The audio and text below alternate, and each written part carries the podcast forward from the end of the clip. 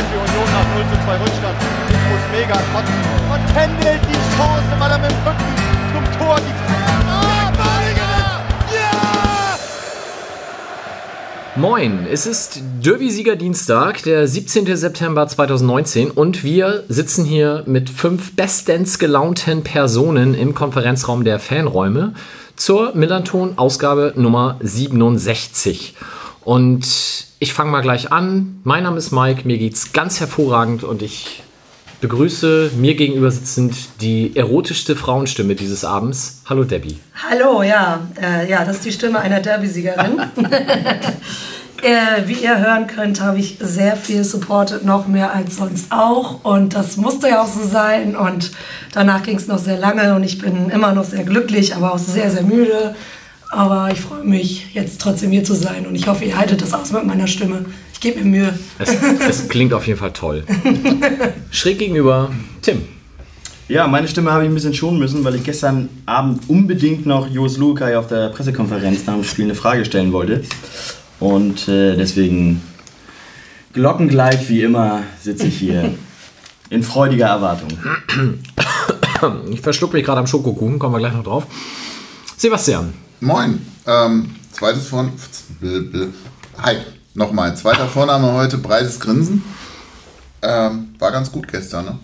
War ganz gut gestern, ich denke, darauf können wir uns einigen. Und unser Gast hat sein Stück Kuchen schon aufgegessen, Andreas Rettich. Hallo Andreas. Ich grüße. Du bist wahrscheinlich, ich, ich fange anders an, wir haben das abgemacht, glaube ich, im Juli, August irgendwann und dann kam irgendwann die Terminierung dazu und hast du gesagt, oha, mit Restalkohol nach dem Derby-Sieg hier sitzen. Ich war noch dezent vorsichtig, aber du hast recht behalten. Mhm. Mit, mit dem Restalkohol weiß ich nicht, aber... Nee, also ich habe ähm, jetzt mich wirklich zurückgehalten und mich mehr nach innen gefreut, ähm, zum Leidwesen meiner Frau, die war äh, eigentlich eher unternehmungslustig und äh, wäre gern noch um die Häuser gezogen, aber in dem Alter, in dem ich mich jetzt befinde, äh, muss man sich ab und zu mal Zurückhaltung auferlegen. Und hast du deine Frau alleine losgeschickt? Nee, äh, auf die Ideen kommt sie glücklicherweise nach sechsundzwanzig Jahren nicht mehr. Na gut. Ja, damit wisst ihr, mit was wir uns äh, heute beschäftigen, nämlich einmal mit dem Spiel gestern und natürlich mit Andreas im zweiten Teil dann, ähm, der ja bekanntlich hier demnächst ausscheidet. Und äh, bevor wir zum Derby kommen, haben wir noch ganz kurz das... Ähm, Wie heißt das immer? Oh, ich kann auch nicht mehr, auch nicht mehr reden. Housekeeping, danke. Wie ihr festgestellt habt, haben wir jetzt eine Unterstützenseite. Die wurde auch schon fleißig genutzt, unter anderem von Jürgen, Johannes, Wolf, Stefan und Nicole, Kiesel und Mario. Und über die kann man uns jetzt wahlweise äh, über einen PayPal-Button oder auch per Bankverbindung direkt unterstützen. Es steht aber auch dabei, wir sind hier nicht notleidend. Wer lieber für Sea-Watch spendet, tut das sehr gut und sehr gerne. Ähm, wir haben uns jetzt leider so ein bisschen selbst ein Bein gestellt. Wir haben ein Bankkonto uns angeschafft. Bei einer Bank, die ähm, ein Gratiskonto anbietet und die hat... Zwei Wochen, nachdem wir das gemacht haben, umgestellt auf fünf Euro im Monat, was man aber nicht bezahlen muss, wenn man auf zehn Transaktionen im Monat kommt. Idealer Fall, jeder von euch spendet zehn Cent im Monat per Dauerauftrag, dann haben wir das schon wieder gedeckt und dann müssen wir diese fünf Euro nicht zahlen. Und wir haben eure Spenden bereits investiert, nämlich Yannick vom Vor- und Nach dem Spielgespräch hat ein neues Headset bekommen. Ich hoffe, man kann das hören. Könnt ihr überprüfen, gleich bei den Sendungen zu... Ja, da ist eine Mücke. Mücke, Spinne, sonst was. ähm... Bei den Vor- und Nach dem Spielgesprächen zum H S V. Das führt er nämlich. Das erste ist schon im Kasten, das zweite kommt.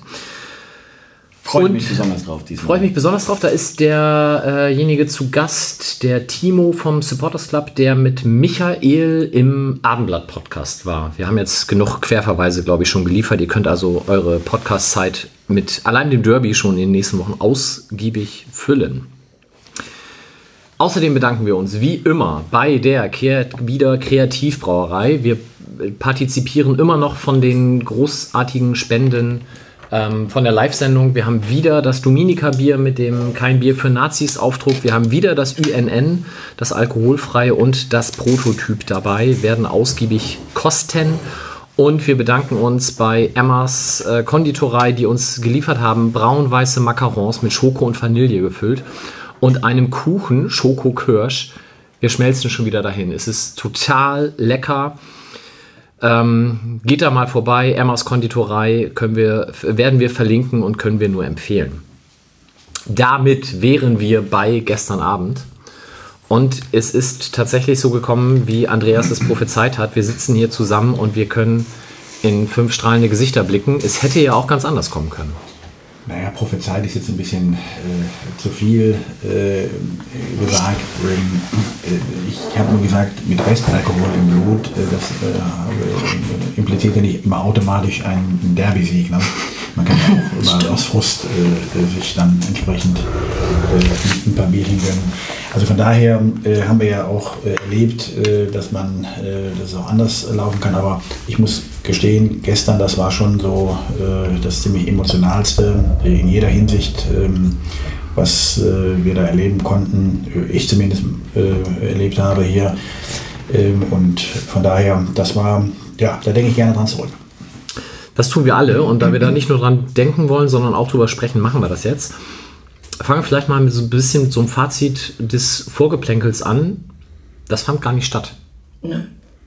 Also wenn man das gerade vergleicht mit dem Spiel, A, mit dem Hinspiel letztes Jahr, B, aber auch mit dem Spiel jetzt im März ähm, am Millerntor, es war total ruhig, es war wenig, ähm, auch Gefrotzel vorab. Ich weiß nicht, entweder lag das daran, dass man das jetzt eben zum dritten Mal innerhalb weniger Monate macht, oder weil vielleicht tatsächlich auch beim H S V so ein bisschen Beißhemmungen waren, weil wir uns im Fall Jatta vorbildlich verhalten haben, dass man da vielleicht auch nicht, also habe ich von einigen H S V-Fans gelesen, ich will hier keinen Scheiß an Pauli hören, die haben sich so toll verhalten. Das ist mhm. mir dann schon wieder eigentlich zu wenig Hack. Also auf jeden Fall. Also ja.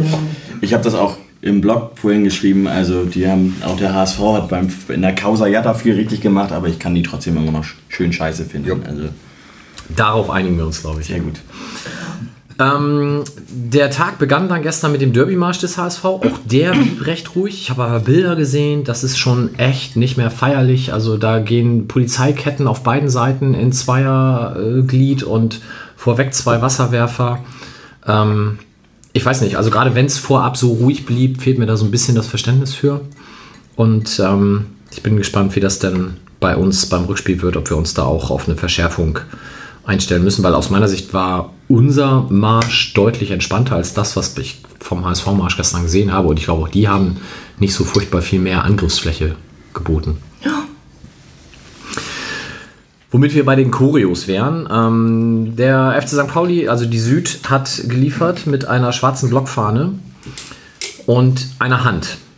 Und diese Hand hatte den Daumen weggeknickt, aber die vier Finger waren ausgestreckt zu sehen. Und es gab dann halt vier Sprüche dazu, nämlich Scheiß Montagsspiele, Scheiß D F B und D F L, Scheiß Bullen.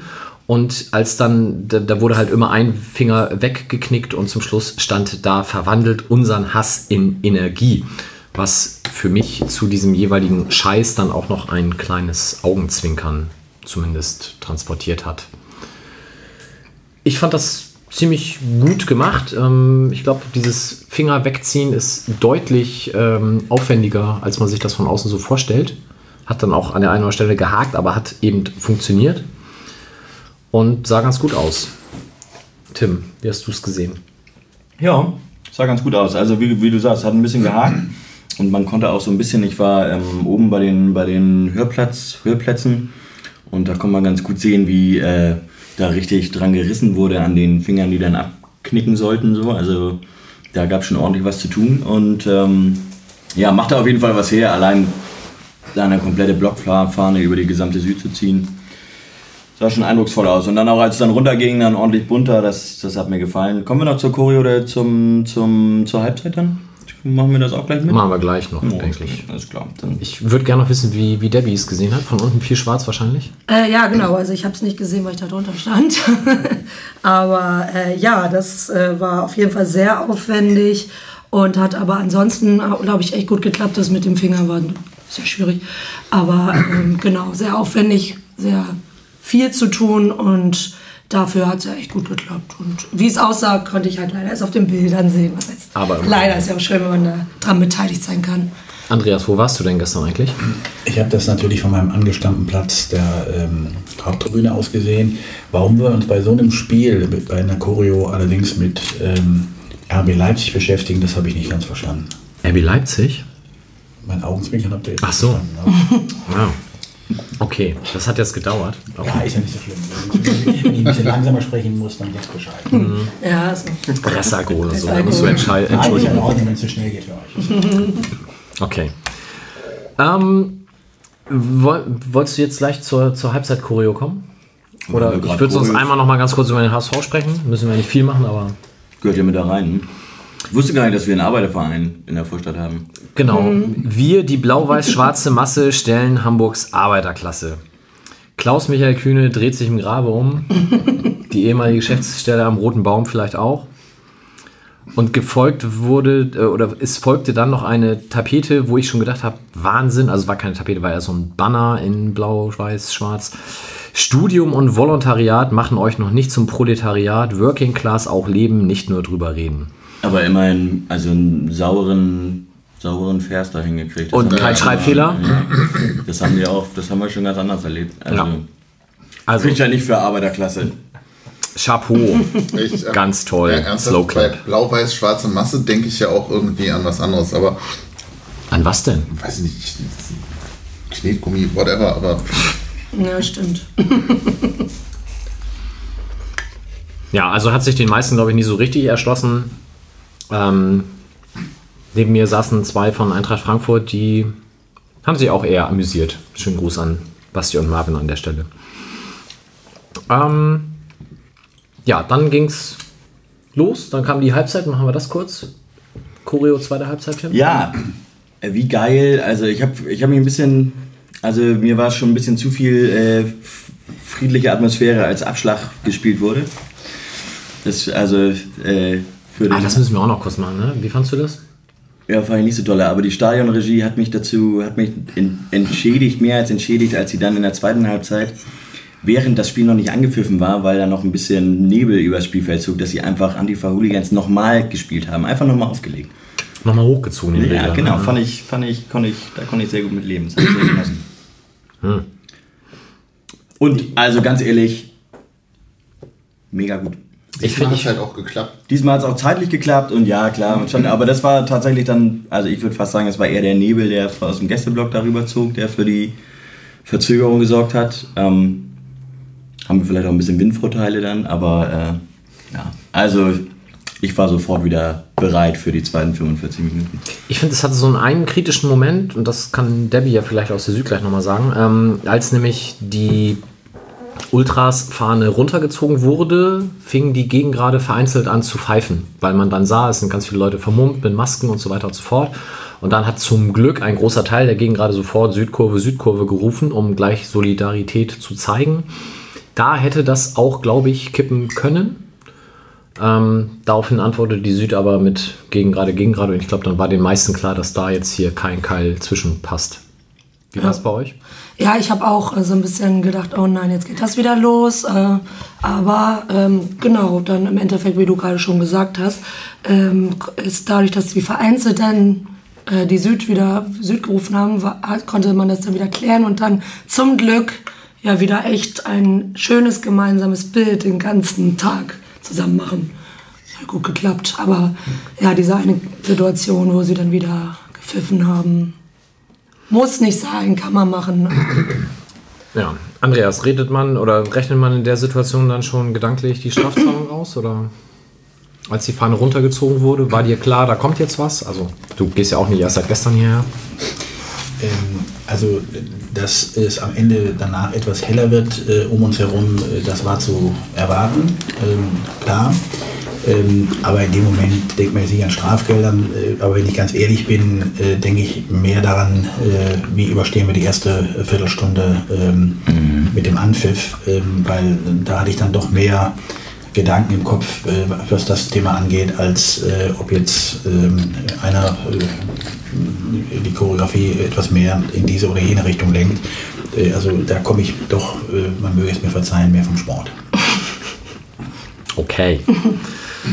ähm, wenn wir ganz kurz vielleicht an der Stelle doch nochmal zurück zum letzten Derby gehen, da hast du ja auch gesagt, dass mit der Pyrotechnik wurde dann deutlich übertrieben. Wir hatten ja U S B auch zu Gast und sie haben ja auch an der einen oder anderen Stelle gesagt, dass das vielleicht ähm, auch schon hätte anders gelöst werden können.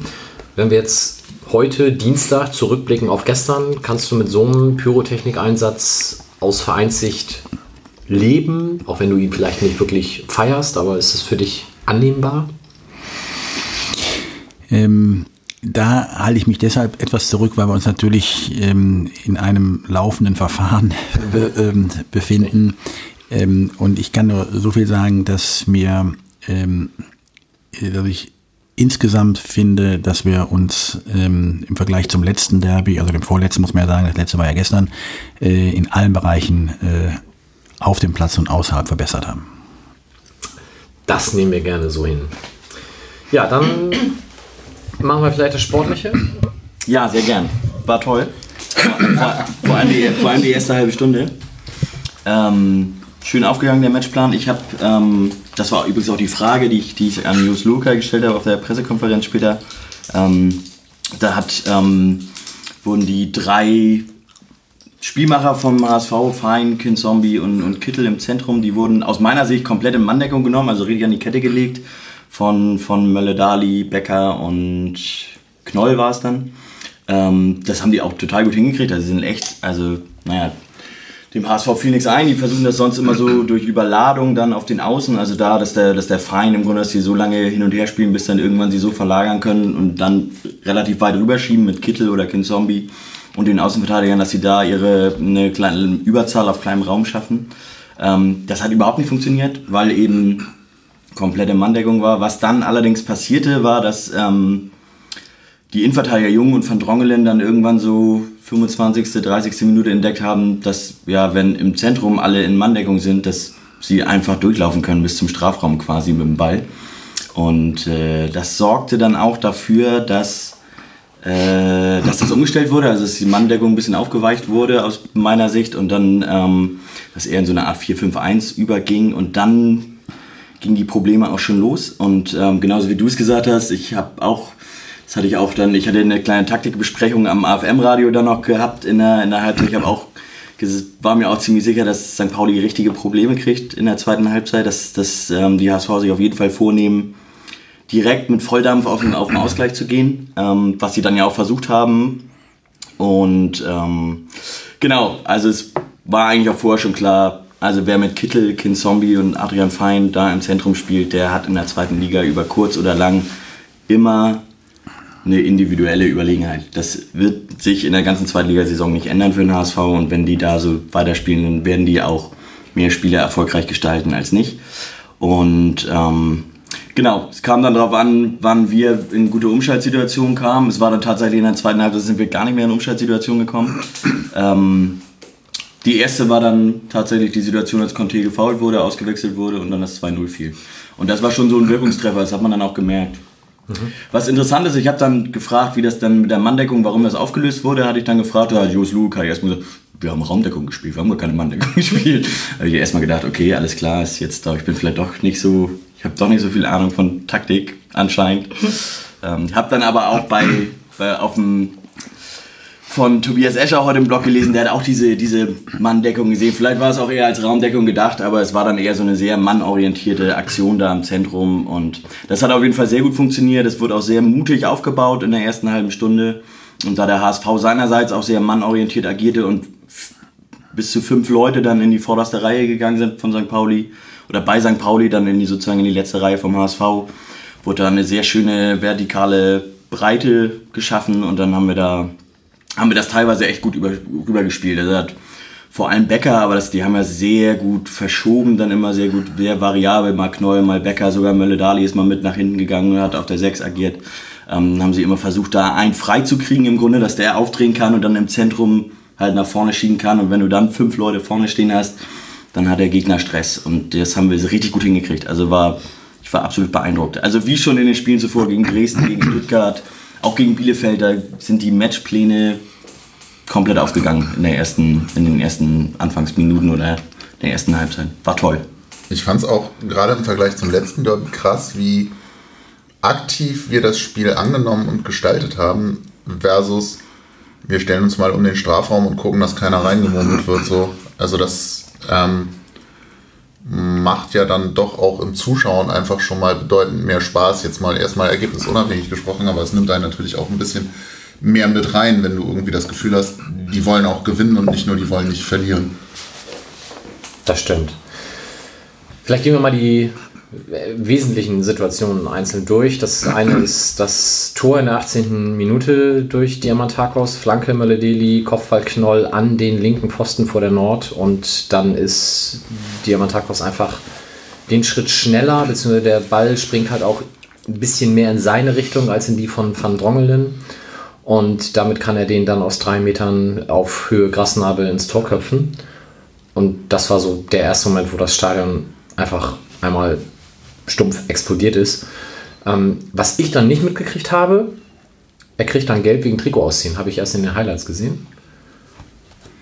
Ist das in der achtzehnten Minute nicht so clever, ne?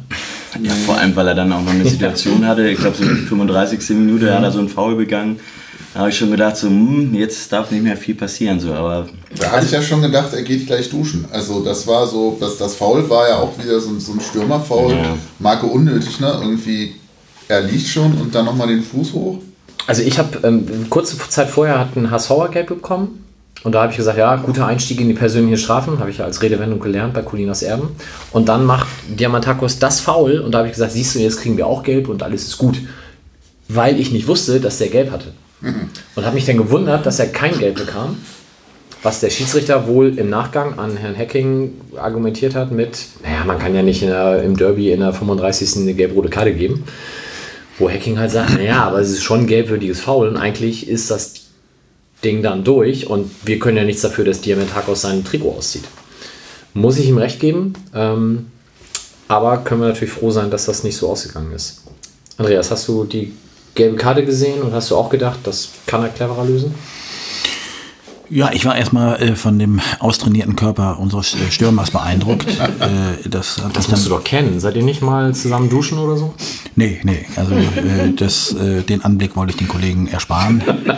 äh, aber Bravo-Niveau. Bitte? Wir erreichen das Bravo-Niveau. Ja, ja. Gut, also Bravo war es, was er äh, tatsächlich äh, innerhalb des fünf-Meter-Raums gemacht hat. Äh, das andere äh, ist nicht in Ordnung. Das muss man ganz klar sagen. Da bin ich äh, bei euch. Ähm, sich ähm, so eine gelbe Karte einzuhandeln, äh, ist äh, dumm und unnötig, um das ganz klar zu sagen. Äh, durch solche Aktionen kannst du Spiele verlieren. Äh, das, das war nicht in Ordnung. Aber du hast dich schon auch ein bisschen übers Tor gefreut. Ja, die, nur der Wermutstropfen war dann direkt, als ich sah, dass er dann doch schon textilfrei am Ende da Sperenzchen machte. Also das, ich, ich, mir fehlt das Verständnis dafür, bei aller Freude, das muss ich ehrlich sagen, da, da muss man in so einer Situation clever und kühl sein, weil das sind wirklich, das können spielentscheidende Situationen sein. Und ein Argument eines Schiedsrichters, in der fünfunddreißigsten Minute kann ich kein Gelb-Rot ziehen, ist natürlich auch Käse. Ja?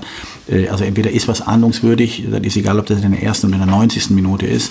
Und deshalb war das schon ein, ein, ein echtes Problem. Also ich habe da wirklich gesessen und habe gedacht, oh wei, oh wei. Also das, das kann, ich hatte schon gedacht, dass Jos vielleicht wechseln muss, ja, um am Ende dem Gelb-Rot vorzubeugen. Gut, am Ende hat das ja dann noch gut gelöst, äh, unser Demi, aber äh, ja, muss er besser machen. Also der Schiedsrichter hat angeblich gesagt, in so einem Derby mache ich das nicht in der fünfunddreißigsten Ob er das so gesagt hat, wissen wir auch nicht. Wir haben das ja über ein Hacking, aber der wird sich das auch nicht ausdenken. Nun gut, haben wir auf jeden Fall Glück gehabt. Und dann kam nach Schuss Kittel an die Latte, was ein echtes Pfund war, wo Himmelmann noch super die Finger rankriegt. In der fünfundsiebzigsten der vermeintliche Ausgleich und ein... ja, vielleicht eine Lücke im Video Assistant Referee, weil die Torauslinie in der zweiten Liga nicht überwacht wird, mangels Torlinientechnik. Und da halt auch keine Kamera das tatsächlich aus, auflösen konnte. Ist aber doch jetzt nichts noch. Also ich meine, dass in der zweiten Liga für den V A R weniger Kameras genutzt werden als in der ersten Liga, ist ja seit Anfang an klar. Ja, aber auch da hat Hacking natürlich nicht ganz unrecht, wenn er sagt, wenn wir schon so einen Video Assistant Referee haben, dann müssen noch so ein paar Grundsätze gelten. Und ein Grundsatz wäre, dass die wichtigste Linie im Fußball halt auch überwacht wird. Ja, wobei ich finde die Diskussion gerade ein bisschen, also jetzt nicht, dass du sie aufmachst, aber ähm, wir haben Freitag bei dem Spiel irgendwie einmal diese Diskussion gehabt und jetzt halt Montag bei uns. Äh, aber wie oft diskutierst du in einem normalen Bundesligaspiel darüber, dass der Ball oder ob der Ball über die Torauslinie geht oder nicht und wie entscheidend ist das ja, aber für wie viele ja, Szenen? Es würde ja genauso auch für das Tor gelten. Also hier war jetzt die Torauslinie relevant, aber fürs Tor, zumindest in, so wie ich das weiß, haben wir auch da keine Kamera, die die Torlinie an sich. Ja, das läuft ja nicht über die Kamera, sondern über diese Torlinientechnik. Also ja, das sind die auch haben wir Kameras. Nicht. Nee, weil die zweite Liga. In der zweiten Liga, genau. Und da, da kann ich ihn schon verstehen. Nichtsdestotrotz haben wir halt Glück gehabt, dass für den Linienrichter der Ball aus war. Der hebt die Fahne und deswegen kann der Video Assistant Referee ihn halt oder muss ihn halt widerlegen. Kann das nicht aufgrund der Kamerabilder und deswegen bleibt es so, wie es war. Und das war in Düsseldorf halt genau umgekehrt. Beziehungsweise, äh, nee, ja doch, da war es umgekehrt. Der Schiedsrichterassistent hat gesagt, der Ball war noch im Spiel, hat die Fahne nicht gehoben und der Video Assistant Referee konnte ihn anhand der Bilder halt auch nicht eindeutig widerlegen.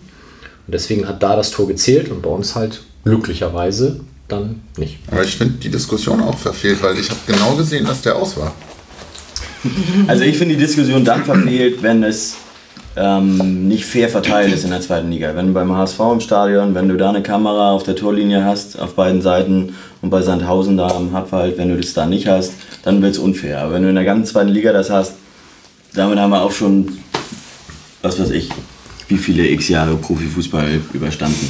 So, also, also, aber wenn es in der zweiten Liga nicht gleich verteilt ist und du in einigen Stadien so eine, eine Kamera da hast auf der Linie und in anderen Stadien nicht, dann ist halt, dann ist halt scheiße. So. Aber sonst ist es halt so. Ich meine, da sind wir vorher auch mit klargekommen. Haben maßlos drüber geärgert oder in diesem Fall auch ein bisschen gefreut und so ist es halt. Und wenn ich jetzt schon Herrn Necking so oft zitiere, muss ich auch sagen, er war da sehr fair in seiner Bewertung, hat gleich gesagt, die beiden Situationen waren jeweils nicht spielentscheidend, sondern wir haben es verloren, weil wir das andere nicht hingekriegt haben und Sankt Pauli hat verdient gewonnen. Also will ich jetzt über ihn gar nicht schlecht reden. Andreas, Video Assistant Referee, gute Sache? Ja, auch wenn ich mich unbeliebt mache in der Fanszene, aber ich habe ähm, mitgewirkt seinerzeit. Ich war im ähm, sogenannten Ad- Advisory Board des I F A B S. Ähm, wir haben das äh, damals äh, mit auf den Weg gebracht, ähm, weil ich nach wie vor der Überzeugung bin, dass ähm, äh, in, in der Gesamtheit der ähm, Videoassistent oder die Einführung des, des ähm, äh, am Ende zu mehr Gerechtigkeit in seiner Gesamtheit äh, führt, ähm, dass die Umsetzung des Videobeweises äh, gewöhnungsbedürftig ist und auch schlecht ist zu teilen, ist eine andere Sache. Ähm, aber äh, wir haben alle äh, sogenannten Schwarz-Weiß-Entscheidungen, äh, haben wir, haben wir Klarheit, ähm, was schon mal hilft. Wir haben kein Kiesling-Tor mehr, ja, äh, und äh, andere äh, Dinge. Also von daher, äh, glaube ich, ist das schon mal ein wesentlicher äh, Fortschritt in der Frage. Warum wir im Übrigen auch äh, auf der Also wir haben ja abgestimmt über den Videobeweis, ob er in der zweiten Liga eingeführt werden soll, ja oder nein. Ähm, wir haben uns dafür ausgesprochen.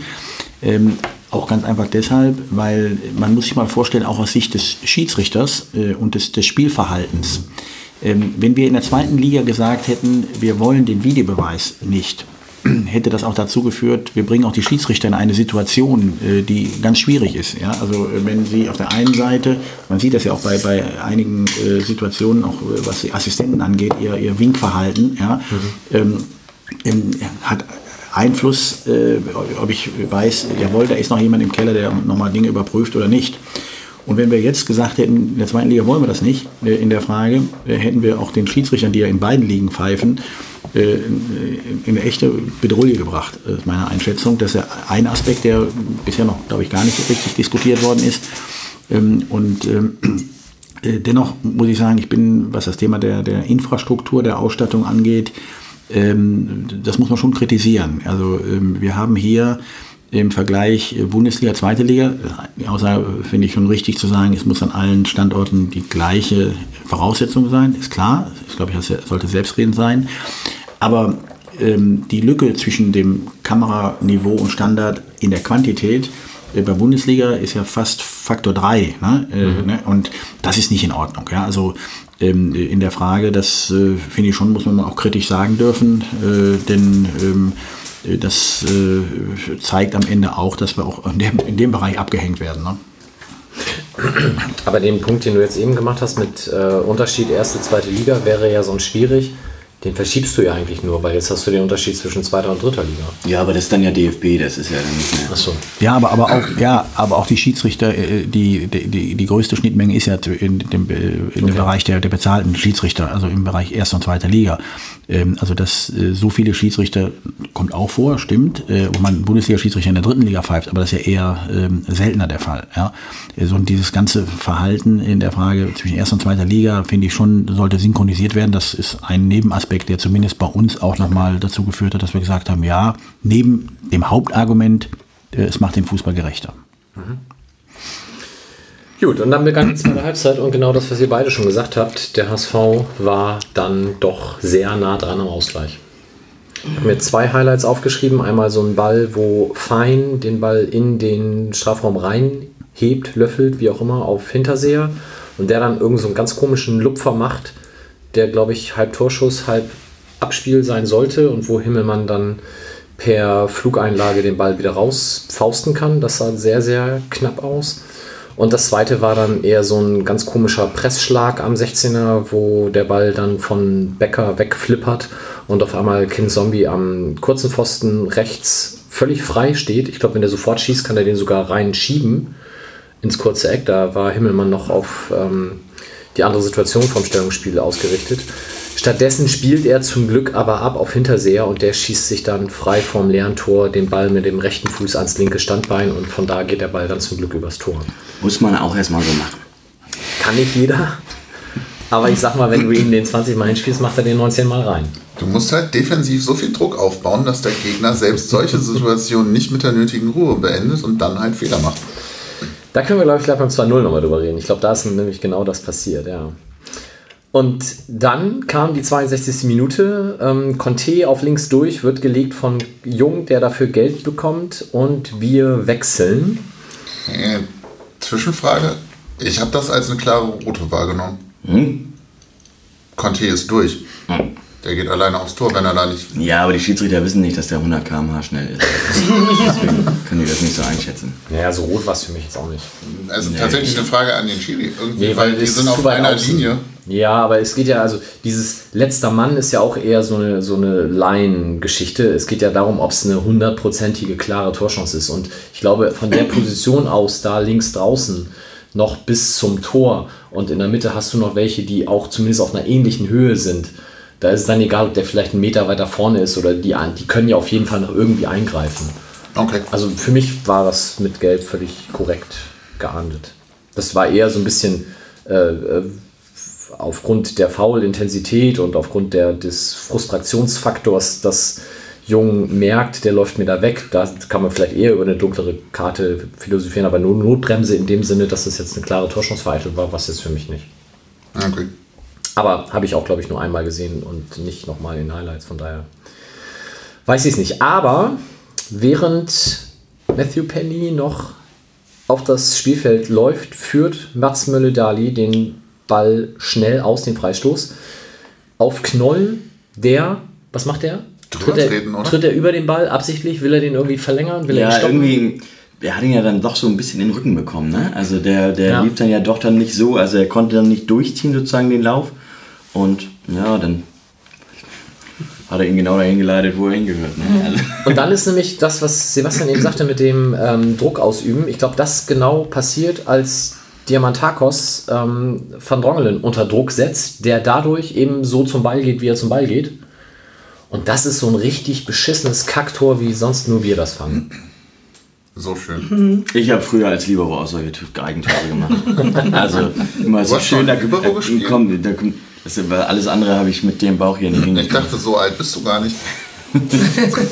Auf jeden Fall äh, ist das so ein, so ein echtes Kackding. Da bist du, normalerweise sagst du ja so, ah, wenn du da nicht reingehst, ist hinter dir einer, der ihn reinschiebt. In dem Fall war halt Baccarriata dahinter. der, der hätte ihn vielleicht auch nicht reingemacht. So. Also... Ja, war schon, war schon Kategorie Kacktor auf jeden Fall. Ja. Wie sehr hast du ausgerechnet diesen Torschützen gefeiert, nachdem du morgens noch Van Drongelen als Argument für Derby-Stimmung gebracht hast?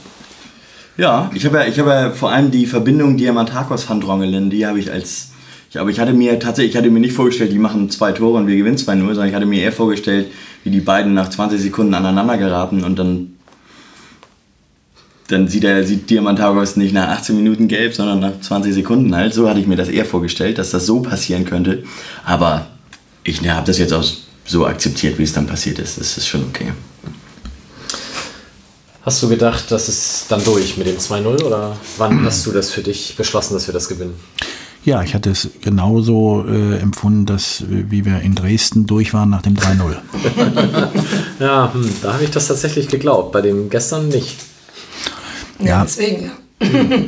Nein, aber das, das sind die Spiele, ganz ehrlich, also ähm, da äh, bin ich bis zum Schluss wirklich auf, auf Hochspannung, weil du weißt ganz genau, was passieren kann. Dann fällt in der neunundachtzigsten der Anschlusstreffer äh, und dann lässt er vier Minuten, drei Minuten, keine Ahnung wie lange äh, nachspielen äh, und dann zitterst du nochmal und dann, also von daher, äh, so war es schon ganz gut. Genau, wir haben noch ein paar Chancen, die haben noch ein paar Chancen, aber es passiert nichts mehr. Ich hätte es alleine Bubala nach der Leistung gestern so unfassbar gegönnt, wenn er das Ding reinballert. Ähm, da reicht es dann, glaube ich, am Ende sowohl läuferisch als auch von der Konzentration einfach nicht mehr, um das auch noch überlegt zum Ende zu bringen. Und er ist halt dann auch Verteidiger, was man dann da sieht. Aber es wäre einfach eine zu schöne Geschichte gewesen. Aber ähm, Daniel ähm, ist für mich äh, einer äh, der positiven ähm, Entwicklungen, an dem man erkennt, ähm, was man mit einer Trainerqualität meint. Ne? Ähm, ich finde, dass man bei Buba erkennt, äh, da steht ein richtiger Mann auf dem Platz, wenn ich das mal so sagen darf, ähm, der äh, Verantwortung übernimmt, der vorangeht, ähm, der äh, am Ende wirklich auch mit, mit Mumm und Leidenschaft äh, spielt. Das haben wir auch noch nicht so oft gesehen. Ja? Immer in dieser äh, Klarheit, äh, wie er hier auftritt. Äh, ob das jetzt alleine mit der, mit der Binde zu tun hat, äh, weiß ich nicht. Aber äh, ich glaube, das ist ein Verdienst von, von Jos, äh, hier einem Spieler äh, ein hundertprozentiges Vertrauen äh, auszusprechen, äh, ihn stark zu machen. Äh, und ich muss sagen, also das ist für mich die positivste Ent- äh, Entwicklung äh, der letzten Wochen, äh, in der ganzen Körpersprache, wie der auftritt, äh, auch außerhalb des Platzes. Da muss ich ehrlich sagen, Hut ab. Ja, hat uns, glaube ich, allen gestern sehr gut gefallen. Ja. So, dann war Schluss. Mit Schluss ähm, startet der Mensch, der eigentlich keinen Zentimeter sich mehr bewegen dürfte, nach dem, was er alles gemacht hat, nämlich Mats Müller-Daly, nochmal einen Jubellauf. Mhm. Wie habt ihr den gesehen? Mit Herzchen in den Augen? Ja. Der Typ ist echt, also wenn du, du hast es gesagt, dass man, dass man, dass man Bubala positiv hervorheben muss. Ähm, ich meine, die, die Die Rufe danach, die gab es ja auch schon in den Jahren zuvor, dass man, dass man Mats doch endlich mal ins Zentrum ziehen müsste. Jetzt ist es endlich passiert und ähm, wenn dann noch die nötige Fitness dazu kommt, die er jetzt anscheinend hat, dann ähm, sieht man, was daraus alles werden kann. Ja, ich möchte aber nur noch mal erinnern, jetzt klopfen wir ihm alle auf die Schultern. Äh, wer uns am Ende damals äh, wesentlich geholfen hat, dass, er, dass wir heute auf die Schultern klopfen können, das sind nämlich unsere Freunde aus Freiburg gewesen. Ja? Und ähm, ich erinnere mich noch genau, als wir in dieser, äh, zum Ende der Hinrunde sechzehn, siebzehn, äh, Olaf Janssen gerade an, an Bord gegangen, ähm, wir standen an, ähm, am Tabellenende äh, mit elf Punkten und haben dann im Winter drei Personalentscheidungen getroffen. Eine davon war Mats. Ähm, und äh, da haben, sie, haben unsere Freiburger Freunde uns wirklich geholfen, äh, dass wir diesen Transfer realisieren konnten.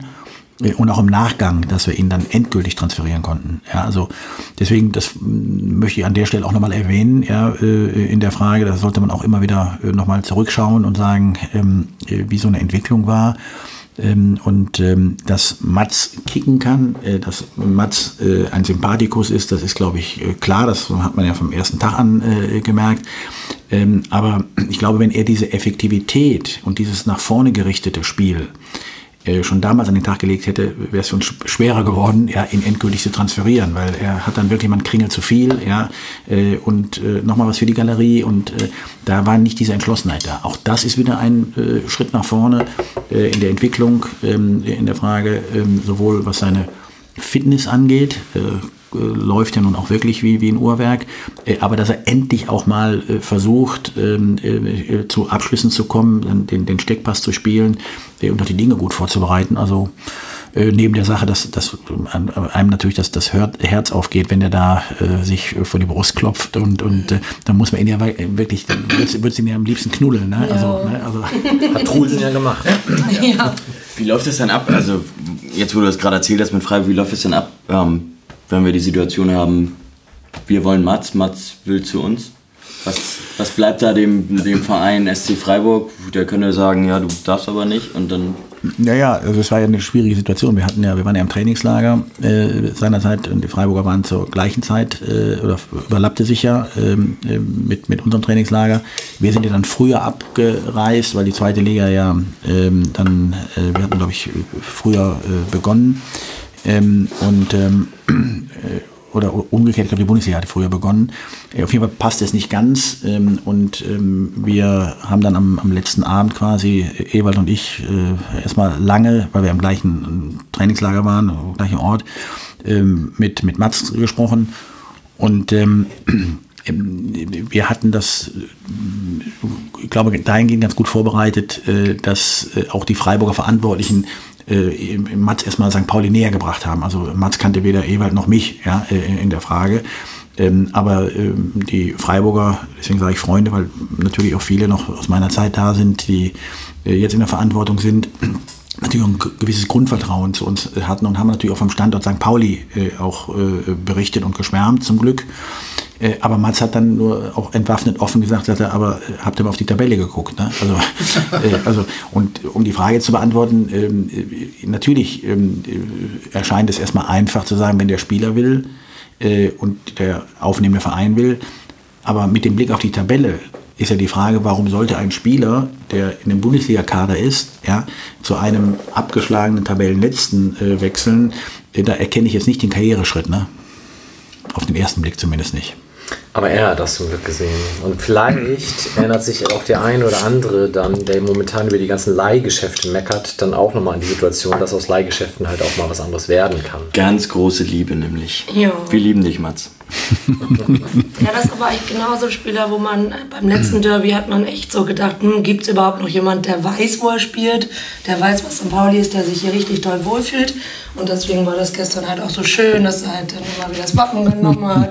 Und ähm, einfach so richtig, ich will unbedingt dieses Derby gewinnen. Und das Derby ist ganz, ganz wichtig. Und nicht nur, es ist ein wichtiges Spiel, das ist das wichtigste Spiel. Nein, das hast du ja gut beschrieben und, und das ist, ist ja auch so. Und äh, Mats nimmt man das ab, aber ich bin kein Freund von von diesen Wappenküssern, ne? Das sage ich auch mal deutlich. Ja? Also das muss ich sagen, also da habe ich ein etwas distanziertes Verhältnis zu. Äh, ähm, ja, weil mir die, äh, die Küsserei äh, auf verschiedenen Textilien äh, von Jahr zu Jahr äh, werden die auch schon mal verändert. Mhm. Ja? Äh, und deswegen äh, sage ich ganz ehrlich, äh, bin ich da etwas zurückhaltender. Äh, Mats nämlich seine äh, ehrliche äh, Küsserei in dem Falle nehme ich ihm ab.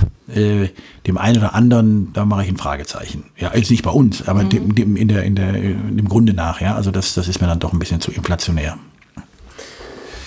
Ja, dann war Ehrenrunde, dann war Kalla holt, Hamburg ist Braun-Weiß-Banner aus der Süd und geht damit nochmal mit der Mannschaft auf Ehrenrunde und eine allumfassende Glückseligkeit. Ich glaube, es blieb auch im Stadtteil danach relativ ruhig.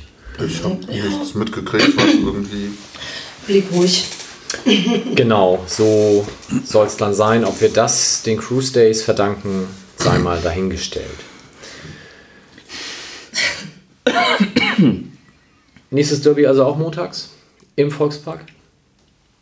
Wie ist denn unsere Bilanz beim Montagsspielen auswärts? Alles ja, gut, wir haben alles gut. Seit neunzehntausendeinhundertzehn Spielen nicht mehr verloren und Jahren und alles gut.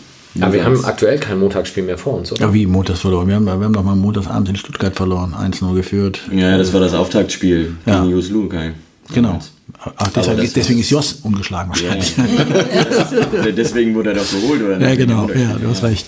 Aber das ist ja schon drei Jahre her jetzt, oder? Rechne ich falsch. Oder zwei? zwei ja, also ich, seit zweitausendsiebzehn hat Sankt Pauli kein Montagsspiel mehr verloren. Und wir hatten genug. Also ich meine zwölf oder dreizehn sind es jetzt. Ne? Okay. Auf jeden Fall ein dunkles Spiel. Das andere Derby haben wir ja auch im Dunkeln gewonnen. Also ist ja Montagabend. Von mhm. daher ist gar nicht so schlecht. Und das war ja ein Mittwoch, oder was war das? Das Nachholspiel. Ja, stimmt, das war ein Nachholspiel auf dem. Mhm. Genau. Jetzt das nächste Derby im März? Ja. Also sechzehnter wäre ein gutes ja, Datum genau. Vielleicht. Muss man mal schauen, ob wir das hinkriegen. Ja, ansonsten Stimmung insgesamt fand ich ziemlich gut. Vom Gästeblock habe ich nichts gehört. Wie, wie soll es auch anders sein? Ist nach dem zwei null Derby-Sieg auch ganz einfach. Ja, das stimmt schon. Die waren ja eingefroren. Ich dachte echt, das wär, die wären eingefroren. Da war ja nichts mehr. Es war so geil zu sehen, wie die, als wäre das so ein Bild, was sich nicht mehr bewegt, weil einfach nichts mehr war. Was ich tatsächlich beeindruckt. Wir haben uns immerhin gegenseitig zerfleischt, als wir. Ja, eben. Immerhin. Haben wir uns immerhin. Wir waren nicht tot. Nein, was ich tatsächlich ganz beeindruckend fand, als die, also zumindest, ich habe es nicht wirklich gehört, aber für mich sah es so aus, als wenn die H S V-Mannschaft dann vorm Gästeblock stand, nicht gepfiffen wurde, nicht ja. gepöbelt wurde, sondern einfach nur eine Wand des Schweigens ihnen entgegenstand. Und da habe ich gesagt, das ist eine ganz coole Reaktion eigentlich. Das tut, glaube ich, richtig weh. Ja. Also das Gefühl kenne ich von meiner Frau. Wenn sie mich anschweigt, dann wird es eng. Das vertiefen wir jetzt nicht. Ja. Ähm, ansonsten, weiß ich nicht. Ich glaube, auch heute tagsüber, ich habe, äh, darf ich es natürlich nicht sagen, aber den halben Arbeitstag damit verbracht, irgendwelche Seiten mir anzuschauen, wo Instagram-Bilder oder sonst welche Social-Media-Dinge vom gestrigen Abend nochmal wiedergegeben wurden. War schon ein allgemeines glückseliges Grinsen in den Gesichtern. Ich fand es mhm. kolossal faszinierend, gestern nach dem Spiel hier vor dem Stadion rumzulaufen, weil irgendwie nach üblichen Siegen hast du sehr viele trotzdem kritisch guckende Menschen und auch Diskussionen über, ja, aber das kannst du so nicht spielen und, mhm. und wenn das schief geht, dann alles furchtbar. Und irgendwie haben sich gestern einfach nur alle verstrahlt glücklich angeguckt. Das war schön. Möchte ich öfter. Ja, oder wir gewinnen das Rückspiel, steigen auf und haben dann kein Derby mehr in den nächsten Jahren. Das wäre für mich... Nein, das ist nicht. Ja, das ist okay. Keins mehr haben. Ich wollte auch nicht öfter Derbys, ich will nur öfter glücklich verstrahlt durch die Gegend gucken. Okay, machen wir so. Gut. Aber erste Halbzeit fand ich die Stimmung nicht so gut. Nee. Ehrlich gesagt. Weil ähm, das eh so war. Ich meine, um siebzehn Uhr waren immer noch so wenig Leute im Fanladen. Also irgendwie war die ganze Stimmung immer noch so... Hat man überhaupt Lust dazu? Will man das jetzt schon wieder?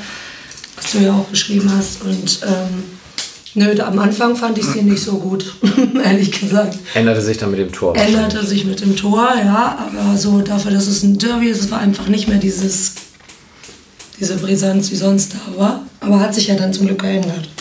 Ich, ich sehe das anders. Ich fand die Stimmung... Ja, die Brisanz war nicht da. Aber ich fand die Stimmung bei den Derbys letzte Saison...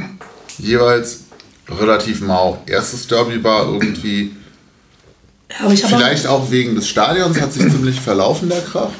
Ähm, und das Heimspiel-Derby habe ich zumindest auch dagegen gerade als sehr, sehr mau empfunden, lange bevor es irgendwie losging mit wir zerfleischen uns, blub. Ähm, und gestern war, denke ich, auch dadurch, dass auf dem Rasen einfach was passierte, relativ früh zumindest mehr Lärm da. Also klar, nach dem Tor und dann auch irgendwann nach dem zwei null wurde es richtig laut, aber das war schon intensiver als vieles, was auch irgendwie letztes Jahr bei den Derbys passiert ist, fand ich. Im Vergleich zu den anderen Derbys, ja, aber im Vergleich zu den letzten Spielen hier, weil da fand ich schon von Anfang an schneller, lauter. Okay. Es ist ja auch, und also ich merke das an mir selber, wenn so ein Spiel ansteht gegen den H S V, ja. Ich bin so angespannt, ich kriege das nicht hin. Ich, ich, ich kann das nicht. Also ich finde es toll, wenn andere das können, da sich irgendwie über Klatschen, Singen, Schreien zu lösen. Aber, ich aber schweige, bin kreidebleich. Und ja. Aber unsere Spieler sollen es hinkriegen, oder was?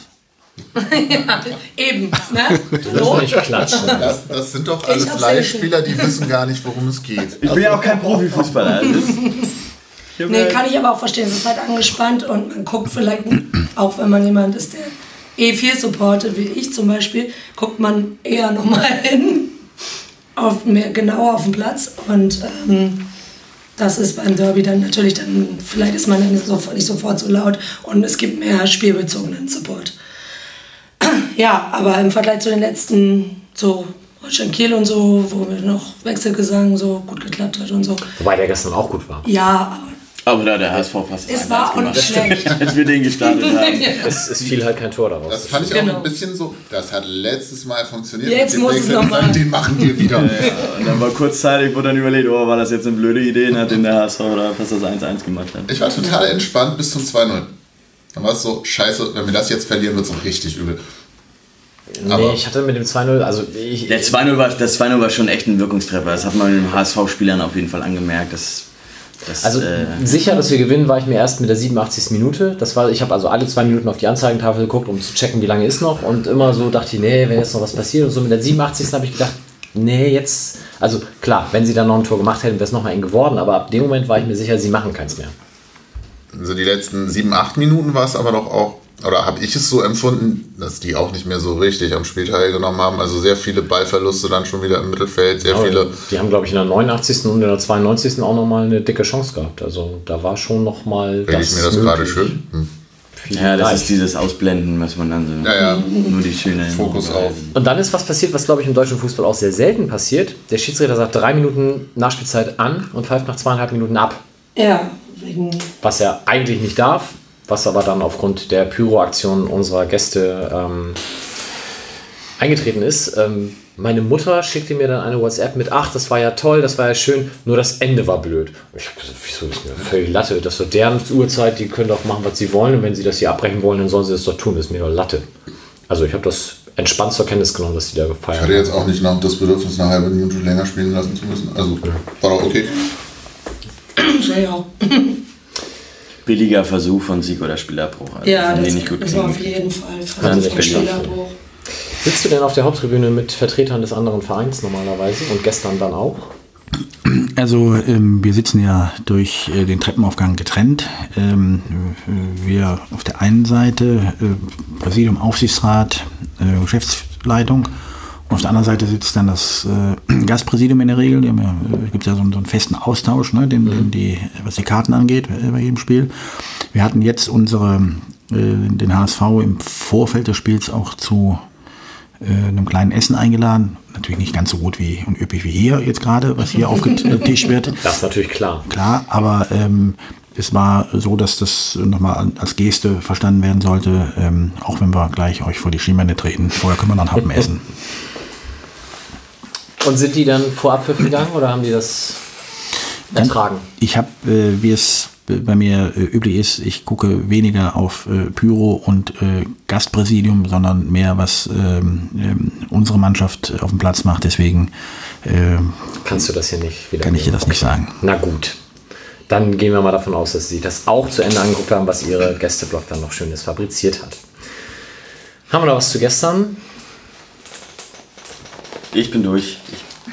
Dann würde ich sagen, machen wir kurze Sauerstoffpause und damit geben wir ab, ab an Wilko. Der aus dem Übersteiger, hat, Nummer habe ich vergessen, aber es war um und bei achtundneunzig, als die Sankt Pauli-Fanszene per Bus nach Jena gefahren ist. Und da liest er aus dem Übersteiger einen Artikel vor. Viel Spaß. Guten Abend. Pünktlich zum Ende der Sommerpause und zum äh, fast ersten Millanton gibt es wieder meinen Beitrag. Wilko liest aus alten Übersteigern. Wir haben Halbzeit im Derby, führen eins null. Ich hoffe, ich habe jetzt nicht gespoilert für Leute, die das Spiel äh, Montag nicht gesehen haben. Äh, es bleibt spannend. Ich sage ja nicht, wie es ausgeht. Ich lese aus dem Übersteiger Nummer dreiunddreißig vom dritten Juni neunzehnhundertachtundneunzig. Endlich gibt es einen Ostverein mit korrekten Fans, welche einen nicht sofort als Zecken beschimpfen und zusätzlich noch freundlich zu einem sind.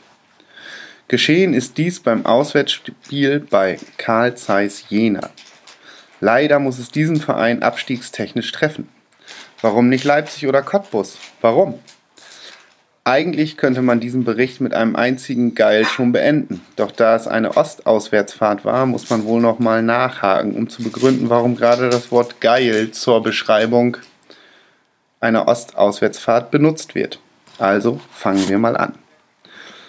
Begonnen hat alles mit der Tatsache, dass nur ca. sechsundzwanzig Insassen den Bus bevölkerten, sodass jeder zwei, in Worten zwei, Plätze für sich in Anspruch nehmen konnte. Also war das Thema Gemütlichkeit schon mal geklärt. Dann bescherte uns die Firma Thies noch das seit langem beste Busfahrerduo, was für die leidgeprüften Freiburg-Fahrer, siehe Auswärtsbericht, eine reine Wohltat war. Der eine Busfahrer machte gleich auf sich aufmerksam, indem er zur Begrüßung laut Olé, Olé ins Mikro grölte. Hatte irgendwie was. Die Fahrt über fühlte ich mich auf einer Mottofahrt, nennen wir sie mal Tennis meets Waikiki. Dem Trinken aus exotisch geschmückten Gläsern und Sonnenhüten, Sonnencreme et cetera en masse standen haufenweise Tennis-Support-Rituale, siehe Bericht Trainingslager, gegenüber. Auch im Zeitplan lief alles wunderbar, sodass man mit einer Ankunft in Jena gegen siebzehn Uhr rechnen konnte. Das hätte zur Folge gehabt, dass wir in aller Ruhe das Fußballspiel gegen Jena Fans inklusive Duschen und Umziehen hinter, hinter uns gehabt hätten. Doch wie so oft kam alles ganz anders und wir segeln auf der A vier von einem Stau in den nächsten. Die Jenenser, korrekt wie sie sind, hatten ununterbrochen versucht, uns per Handy zu erreichen, um uns vor diesen Staus zu warnen, doch irgendwie hatte das Fanladen-Handy keinen Empfang. Also wurde sich während der Warterei im Stau schon mal spielfertig gemacht, sprich Trikot an, Hose an, Stutzen an, Buffer an, Dehnübungen, eine rauchen, et cetera pp. Schließlich kamen wir erst gegen halb sieben Uhr in Jena an, das heißt, die Zeit war nicht vorhanden, um vorher das Spiel steigen zu lassen. Also gingen wir in voller Montur ins Stadion, um uns erstmal das Gekicke der Profis zu geben. Im Stadion angekommen fiel zunächst die in Bau befindliche neue Tribüne auf. Ich könnte jetzt wieder sagen, jeder Verein schafft es, sein Stadion zu modernisieren, aber lassen wir das. Zum Spiel gibt es eigentlich nicht allzu viel zu sagen. Wieder kein Sieg im Osten, wieder zu blöd gewesen, wieder hat der Aufstiegsmitkonkurrent verloren. Unglaublich aber Sankt Pauli. Wenigstens bestand für uns jetzt noch die Möglichkeit, den ganzen Frust beim Buffen gegen die Jenenser uns von der Seele zu spielen. Sick. Doch auch daraus wurde nichts. Zwar gab Edelfan Heinz R. einen exzellenten Mann der Karpat ab und der eben noch grölende Busfahrer zeigte uns, dass es auch mit Slippern möglich ist, Gegenspieler auszutanzen. Doch die eklatanten Abschlussschwäche einer Dame aus Hangenlorn und der ein oder andere Fauxpas des Torhüters, nennen wir ihn mal Mladen, waren typisch Sankt Paulianisch. Am Ende verloren wir knapp mit zwei zu sechs, hatten aber trotzdem viel Spaß, da sich viele zum ersten Mal seit Dekaden sportlich betätigt haben. Die Jenenser spendeten zum Trost noch eine Kiste Schwarzbier. Das Après-Fussi fiel leider sehr kurz aus, denn die lange Rückfahrt stand an und es hieß Abschied nehmen von einer der schönsten Fanprojekteinrichtungen Deutschlands. Ebenfalls auf bestem Standard ist die Arbeit des dort ansässigen Fanprojektes. Hier hat man endlich mal den Eindruck, dass ein Ostfanprojekt seine Faschos zumindest im Griff hat. Für die Bezeichnung der Rückfahrt fällt einem sofort der Ausdruck legendär ein. Zwar hatte unsere Lieblingsautobahn-Raststätte schon dicht, aber das machte uns nichts aus und wir veranstalten kurzerhand im Bus eine geile Schlager- und Engtanzfete und stellten uns später vor, wie es wohl aussehen mag, wenn ein Mensch eine Stunde lang ein Handtuch überm Kopf hat und fragten uns, wie dieser unter dem Handtuch an frische Luft kommt. Kleiner Insider. Gegen vier Uhr sahen unsere teilweise verschlafenen Augen dann den Horner Kreisel. Vielleicht versteht der ein oder andere nach Lesen dieses Berichts immer noch nicht, warum ich den Ausdruck geil bei dieser Auswärtsfahrt verwendet habe. Dazu kann ich dann aber nur sagen, es ist schwer, seine Glücksgefühle hier in Worte zu fassen. Man muss einfach dabei gewesen sein. Und jeder, der nicht dabei war, hat derbe was verpasst. Es ging, wie man unschwer erraten kann, um Carl Zeiss Jena, zu einer Zeit, als noch Schlager- und Engtanzfäden in Fanladenbussen getanzt wurden, gefeiert wurden. Zack, da sind wir wieder. Das war Wilko mit einem Bericht aus dem alten Übersteiger. Und jetzt haben wir Zeit, uns mit Andreas Rettig zu beschäftigen, der ja zum ersten Zehnten aus seinem Amt scheidet. Nach inzwischen vier Jahren. Ich hab, darf ich die erste Frage stellen? Sehr gerne. Weil es direkt den Anfang ist. Andreas, weißt du noch, also jetzt hattest du ja dein letztes Heimspiel gestern. Mhm. Weißt du noch, was dein erstes Heimspiel war? Ja, äh, da haben wir zwei Tore weniger gesehen. Ist es so? Ja, das war äh, ziemlich warm und ähm, das war gegen Arminia Bielefeld, null null. Und dein Amtsantritt war aber einen Tag später? Zum ersten Amtsantritt war, war, war deutlich später. Das, das war das erste Saisonspiel. Mhm. Ähm, wenn man es genau nimmt, war das jetzt noch nicht, war das quasi vor meiner Zeit, aber ich war schon gefühlt, auch wenn ich noch nicht bezahlt wurde, ja, war ich schon gefühlt mit Adrenalin ausgestattet beim Spiel. Ich habe nämlich nochmal nachgeguckt, also auch am Montag vor vier Jahren und drei Tagen, zwei Tagen, nee, drei Tagen, zwei null gegen den M S V Duisburg. Also auch blau-weiß, M S V, da muss man nur einen Buchstaben ändern. Lasse Sobich und Lasse Sobich und Sebastian Meyer. Sebastian Meyer? Sebastian Mayer hat morgen Geburtstag, also am Tag, wo diese Sendung wahrscheinlich dann veröffentlicht wird. Herzlichen Glückwunsch, Sebastian. Und der M S V Duisburg spielt inzwischen in der dritten Liga. Sebastian Mayer bestimmt auch, oder? Wo ist der? Der ist in Bochum, ihr Lieben. Oh. Und der andere Torschütze ist aber dafür in der ersten Bundesliga. Also da, so seht ihr, wie sich äh, Karrierewege... Ähm, Den hätten wir auch mal zurückholen können. Ja. Und während alle hin und her gehen, sind wir immer noch in der zweiten Liga. Ja, aus Sicht vom M S V Duisburg kann man sagen, zum Glück, ne? Ja, das stimmt. Ja. Wenn man sich mal deine Bilanz bei uns sportlich anguckt, wo du ja kaufmännischer Geschäftsleiter bist und damit äh, gar nicht zwingend unbedingt auf die sportliche äh, Variante angesprochen werden musst, ist sie trotzdem, ähm, äh, wenn man das mit vorher vergleicht, deutlich besser geworden. Nämlich vorher sind wir geworden fünfzehnter mit siebenunddreißig Punkten und in deinen vier Jahren hier haben wir geholt Platz vier, Platz sieben, Platz zwölf, Platz neun. Mit äh, schlechtester Punktzahl dreiundvierzig, bester Punktzahl einundfünfzig, also doch sehr konstant. Auch wenn zumindest nervlich die ein oder andere Saison ein bisschen angespannter war, als es der Tabellenplatz dann am Ende äh, vermuten ließ. Trotzdem, was du vielleicht gerne geschafft hättest, aber dann am Ende dir versagt blieb, war ein Aufstieg. Hättest du dir das, hast du dir das vorgenommen? Wahrscheinlich ja. Hast du es erwartet? Also zunächst mal ähm, ist meine Serie hier zu Ende gegangen, weil ich habe bei allen Stationen, bei denen ich gearbeitet habe, äh, einen Bundesliga-Aufstieg miterleben können. Ja, also äh, in Köln zweimal, aber auch einmal abgestiegen, auch das gehört zur Wahrheit leider, äh, in Freiburg und in Augsburg. Ähm, bei der D F L äh, bin ich ähm, ungeschlagen geblieben, da habe ich kein Spiel verloren. Ähm, aber auch wenig Punkte geholt. Wenig Punkte geholt und auch äh, wenig Fans begeistert. Ähm, aber insgesamt habe ich mir natürlich auch meine Bilanz zur Vorbereitung auf die nette Runde hier äh, gezogen und habe festgestellt, auch, dass man als kaufmännischer Leiter natürlich äh, auch sich für den Sport interessiert, habe ich zumindest gemacht, ähm, und habe festgestellt, ich habe insgesamt, Derby-Sieg gestern eingerechnet, äh, zweiundfünfzig, vierundfünfzig Siege erlebt und nur dreiundfünfzig Niederlagen. Also von daher finde ich, ist das eine bemerkenswert äh, gute Bilanz aus meiner Sicht. Oder es waren zweiundfünfzig Niederlagen sogar nur. Also auf jeden Fall ist sie positiv. Jedenfalls habe ich mehr äh, Siege als Niederlagen erlebt. So. Was mich am meisten gefreut hat, als, obwohl ich ja nur kaufmännischer Leiter war, habe ich ja auch mal interimistisch ähm, äh, ja, ähm, ausgeholfen in der Saison sechzehn, siebzehn. Und das war für mich eigentlich die intensivste Zeit ähm, und die, die ähm, ja äh, auch, auch mit am wenigsten Schlaf und äh, viel Kraft verbunden war, als wir nämlich, ihr wisst es ja logischerweise, äh, als wir im Winter mit elf Punkten ähm, hatten wir keinen mehr hinter uns ähm, und ähm, haben dann ähm, ja, am Trainer festgehalten, haben Olaf Janssen dazu geholt und haben dann am Ende äh, trotz Rückrundenstart null eins, fünfundachtzig oder sechsundachtzig gegen VfB Stuttgart. Danach in sechzehn Spielen, finde ich, bemerkenswerte vierunddreißig Punkte geholt. Ja, das ist eine Aufstiegsbilanz. Also das war schon äh, eine überragende Zeit mit tollem äh, Ausgang. Aber leider war es eben nur eine Halbserie, wo wir das äh, so erreicht haben. Tim, du hattest ja, wenn wir jetzt schon bei Auf- und Abstiegen sind, ähm, hast ja auch gesagt, dass du natürlich ein, ein kaufmännischer Leiter mit sportlichem Interesse gewesen bist. Ähm, wo ist denn der F C Sankt Pauli aufgestiegen in den vier Jahren? Also, wenn man nicht nur im sportlichen Bereich ist. Ja, ich möchte mal so sagen. Und wo vielleicht abgestiegen ist, mhm. Ja, auch ganz interessant.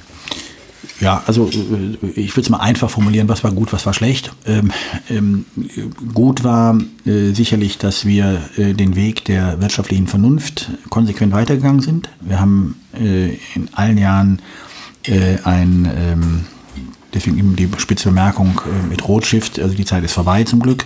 Wir haben immer zwar, äh, schwarze Zahlen geschrieben, äh, also immer auch Gewinne ausgewiesen.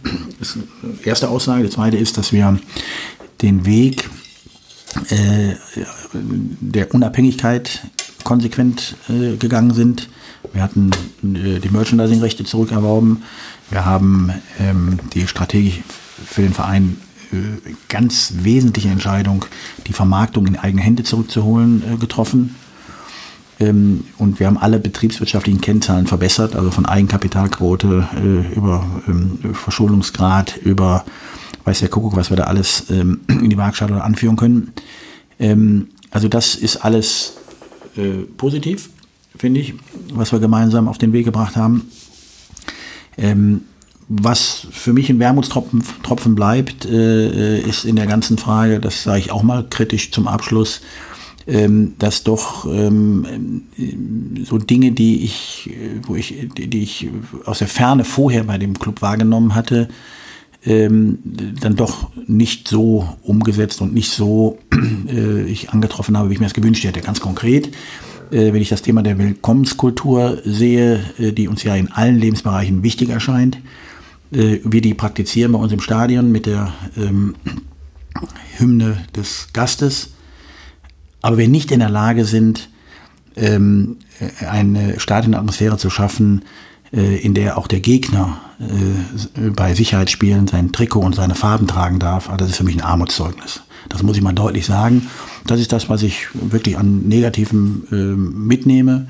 Da hätte ich mir gewünscht, äh, dass ein Verein mit dem Anspruch, den wir an uns haben, ähm, da anders mit umgeht. Das haben wir ja schon auch zwei, dreimal in der Sendung sehr kontrovers diskutiert. Ähm, bin ich tatsächlich in Teilen anderer Meinung, weil ich halt denke, also grundsätzlich bin ich völlig bei dir. Es muss möglich sein, mit Trikot und Schal des anderen Vereins in unser Stadion zu gehen. Es ist aber dann leider aus meiner Sicht halt oftmals auch so, dass man sich nicht zu benehmen weiß, wenn man Trikot und Schal des anderen Vereins hat.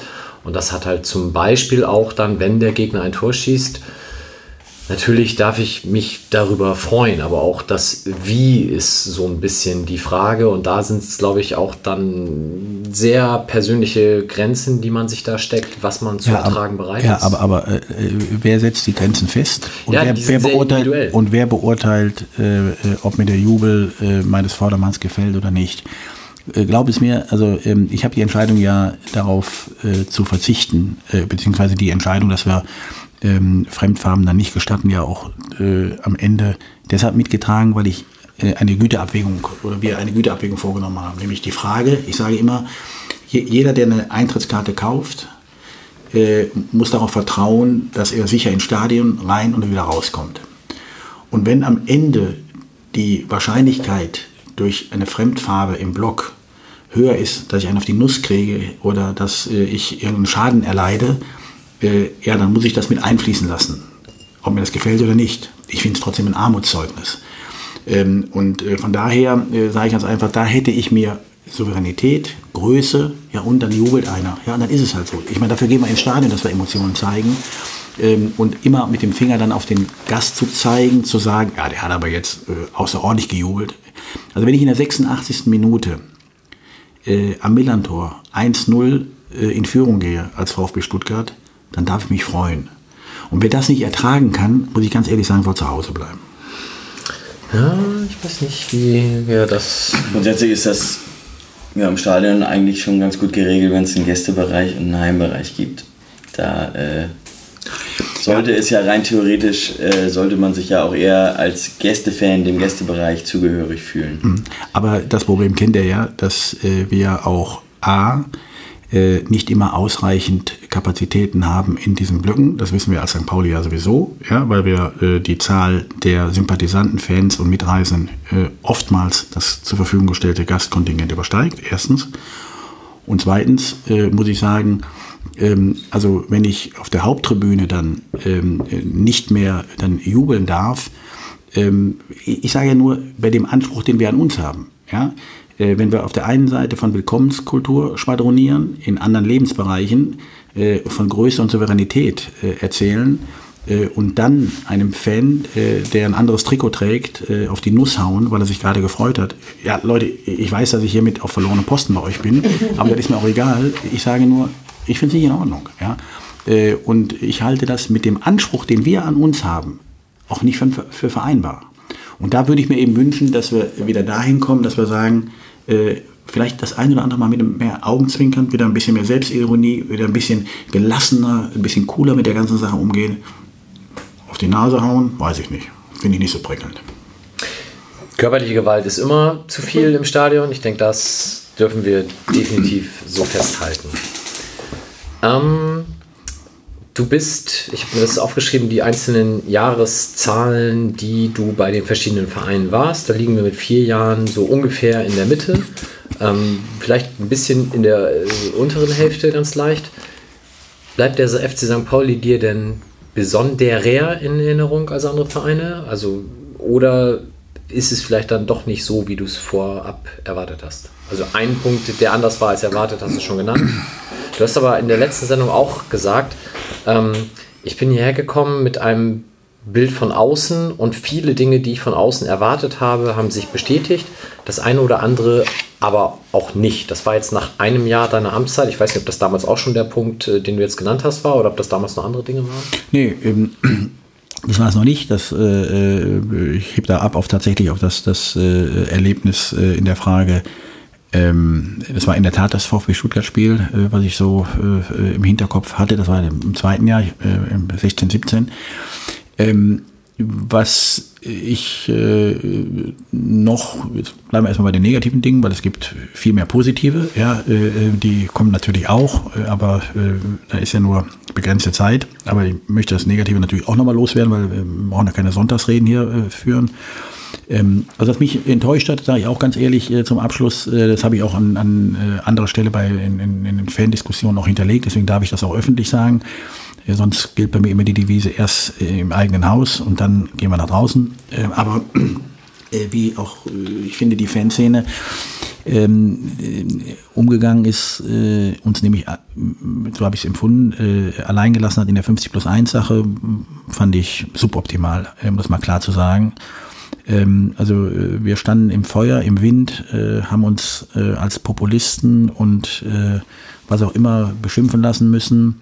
Wir haben, waren Schweinchen schlau für den anderen. Wir waren ähm, immer an vorderster Front, haben äh, wirklich gemeinsam äh, mit anderen Vereinsvertretern hier gekämpft, dass wir am zweiundzwanzigsten März zweitausendachtzehn diese großartige Entscheidung herbeigeführt haben, nämlich für den Erhalt. Von unserer Fanszene habe ich nichts gehört. Ähm, und ähm, das, sich dann rauszureden, zu sagen, ähm, ja, ja, wir, wir machen keine äh, äh, Unterstützungsdinge, äh, weil auf äh, irgendeiner äh, äh, Unterschriftensammlung äh, Rechtsgerichtete auch mit unterschrieben haben. Also das, da, damit kann ich überhaupt nichts anfangen. Dass ich mich natürlich nicht gemein mache oder auf, in einen Topf geworfen werden möchte mit äh, solchen Vögeln, ist ja klar. Da brauchen wir nicht darüber diskutieren. Aber dann muss ich was Eigenes machen. Ja, dann muss ich selber äh, ähm, den Rücken gerade machen und dann muss ich selber öffentlich klare Statements abgeben. Ich habe nichts gesehen, nichts gehört und nichts gelesen. Und das muss ich ehrlich sagen, das hat mich schon äh, enttäuscht. Okay. Wir, ähm, wenn wir jetzt so, so ein bisschen auf das Fazit der vier Jahre schauen, also Tim hat ja schon gefragt, wo sind wir aufgestiegen, wo sind wir abgestiegen. Ähm, wenn ich jetzt so denke, kaufmännischer Geschäftsleiter, wirst du wahrscheinlich so die größeren Punkte haben. A, wie hat sich der Verein finanziell entwickelt? Dann vielleicht auch so ein bisschen, ähm, wo haben wir in den Bereich Steine investiert, gerade Sportanlagen? Ähm, wie sind wir denn da jetzt aufgestellt? Beziehungsweise, wenn du jetzt fünf Jahre nochmal in die Zukunft schauen würdest, ähm, was passiert denn dann mit Kollaustraße, Brummerskamp et cetera? Hast du da noch eine Vision für deinen Nachfolger? Naja, also erstmal, äh, um das auch, äh, die etwas getrübte Stimmung wieder aufzuhellen, will ich natürlich sagen, ähm, äh, das ist, äh, ist und bleibt natürlich ein großartiger Verein. Ist ja keine Frage. Aber ich finde, man muss sich dann auch mal die Wahrheit sagen dürfen. Ne? Ähm, und ähm, der Verein ist ähm, ähm, sehr gut aufgestellt ähm, und hat deshalb eine äh, wirklich großartige Perspektive. Ich bezeichne bewusst, äh, weil wir, bei uns ist nichts auf Sand gebaut. Ähm, wir haben viele Reserven, die andere quasi aufgebraucht haben. Auch wenn wir die bei uns möglicherweise gar nicht aufbrauchen werden, ja, will ich immer nur sagen, dass wir im Wettbewerb sind mit Vereinen, die den Stadionnamen verkauft haben, die bereits ausgegliedert haben, die bereits ihre zweite Mannschaft abgemeldet haben, die viele Dinge, die in städtischen Stadien ähm, zur Miete spielen und deutlich weniger äh, Miete zahlen, als wir an Zins und Tilgung für Kapitaldienst, das Abbau des eigenen Stadions äh, aufwenden. Das heißt, äh, wir haben hier in der Frage, was die wirtschaftlichen Themen angeht, äh, stehen wir deshalb vor einer rosigen Zukunft, weil wir diese Themen gar nicht kapitalisieren und dennoch äh, operative Gewinne machen ähm, und ähm, wir am Ende in sieben, acht oder neun Jahren ähm, kippt das ganze Thema, weil dann das Stadion uns gehört und abbezahlt ist. Das heißt, wir haben da einen, einen effektiven, millionenschweren äh, Vorteil, äh, weil wir letztlich dann eben keine Miete mehr zahlen müssen. Ne? Also es ist wie beim eigenen, äh, beim eigenen Vier-Wände, die ich dann irgendwann mal abbezahlt habe. So, ähm, dann haben wir neben dem operativen Gewinn, den wir erwirtschaftet haben, haben wir ja auch ähm, in Steine weiter investiert, was ist angesprochen. Wir haben Rasenheizung und, und neuen Platz, Trainingsgelände. Wir haben in die I T ja, einen siebenstelligen Bereich, äh, Betrag äh, investiert. Da äh, liefen wir wirklich der Musik hinterher, aus Sicherheits- und, und äh, anderen äh, Gründen. Ähm, wir haben also in diesen Bereichen ähm, tatsächlich aus dem ähm, äh, operativen Geschäft die Dinge gestemmt, ähm, die ähm, perspektivisch gut angelegt sind. Wir kämpfen gerade, das Präsidium macht das wirklich äh, super, da ziehe ich den Hut vor, ähm, äh, dabei strategisch zu überlegen, wie wir uns ausdehnen können. Wir brauchen mehr Sportflächen, ohne Wenn und Aber. Ähm, in der Frage, da will ich und kann ich jetzt nicht vorgreifen, äh, weil das ist, äh, eine, eine, das ist ein freier Pfad äh, aktuell. Äh, das Problem ist aber kein exklusives Sankt Pauli-Problem, dass Sportflächen fehlen. Ähm, also von daher müssen wir jetzt gucken, dass wir, dass wir da auch, auch Druck ausüben in der Frage. Aber insgesamt muss ich wirklich sagen, äh, ähm, gehe ich mit einem äh, zufriedenen äh, Gefühl von Bord, weil äh, der Verein wirklich vor einer, einer guten Zukunft steht. Mhm. Du verlässt das, äh, den Verein als kaufmännischer Geschäftsleiter und diese Funktion so wird halt nicht eins zu eins ersetzt, sondern wir haben jetzt vier Personen, die sich diesen Bereich und sicherlich auch einiges darüber hinaus nochmal auf der Direktorenebene aufteilen. Vielleicht das einmal kurz namentlich zu erwähnen. Wir haben den Director Operations Finanzen, das ist der einzige, der dann neu in der Runde ist, nämlich Martin Urban. Und wir haben dann drei Personen, die schon länger in ähnlicher Funktion auch da sind, nämlich einmal fürs Marketing Martin Drust, für den Vertrieb Bernd von Geldern und für Corporate Social Responsibility Michi Thomsen. Und in diese Direktorenebene kommen dann halt zusätzlich noch Thomas Michael und Roger Stilz, die beides aber, also Thomas Michael für den Amateursport und Roger Stilz für die ähm, Nachwuchs, für das Nachwuchsleistungszentrum. Diese neue Dieser neue Aufbau, da wurde gesagt, wir sind da jetzt zeitgemäßer aufgestellt. Teilst du das so? Ich äh, verstehe den äh, Ansatz von äh, Präsidium und Aufsichtsrat zu sagen, ähm, wir wollen ähm, Verantwortung äh, auf mehrere Schultern verteilen. Ähm, Ähm, Uli Hoeneß hätte sich äh, vor vielen Jahren auch nicht träumen lassen, dass er irgendwann mal beim F C Bayern vier Vorstände oder fünf, mittlerweile weiß ich gar nicht, hat. Ähm, ich denke, dass ähm, der Weg, ähm, etwas mehr Spezialistentum auf der Entscheiderebene zu bekommen, äh, gut und richtig ist. Ich sehe mich ja mehr als Generalisten. Ähm, ich habe nicht die Kernkompetenz in allen Facetten, äh, die jetzt quasi auf mehrere Schultern verteilt sind. Das war auch nicht gefragt zu der Zeit, als ich an Bord gegangen bin. Da ging es mehr um grundsätzliche, um ähm, strukturelle, um ähm, andere Dinge. So, jetzt sind wir den Schritt weiter äh, in der Frage und jetzt glaube ich, ist es sinnvoller, auch Spezialistentum auf Entscheiderebene äh, zu implementieren. Ähm, Ich bleibe aber dabei, dass ich äh, auch sehr deutlich äh, anmerke, dass ich perspektivisch äh, mir wünschen würde, ich bin ja auch Mitglied, vielleicht werde ich da irgendwann auf der Mitgliederversammlung äh, dann äh, den Vorschlag einbringen, ähm, dass äh, wir äh, ungeachtet dieser operativen äh, Neuausrichtung äh, es zwingend ist, meiner Meinung nach, dass wir Ähm, wegkommen müssen äh, von einem ausschließlich ehrenamtlich geführten Präsidium. Mhm. Ähm, also ich denke, äh, dass ähm, man den Geist und die Mitgliederrechte auch anders sicherstellen kann.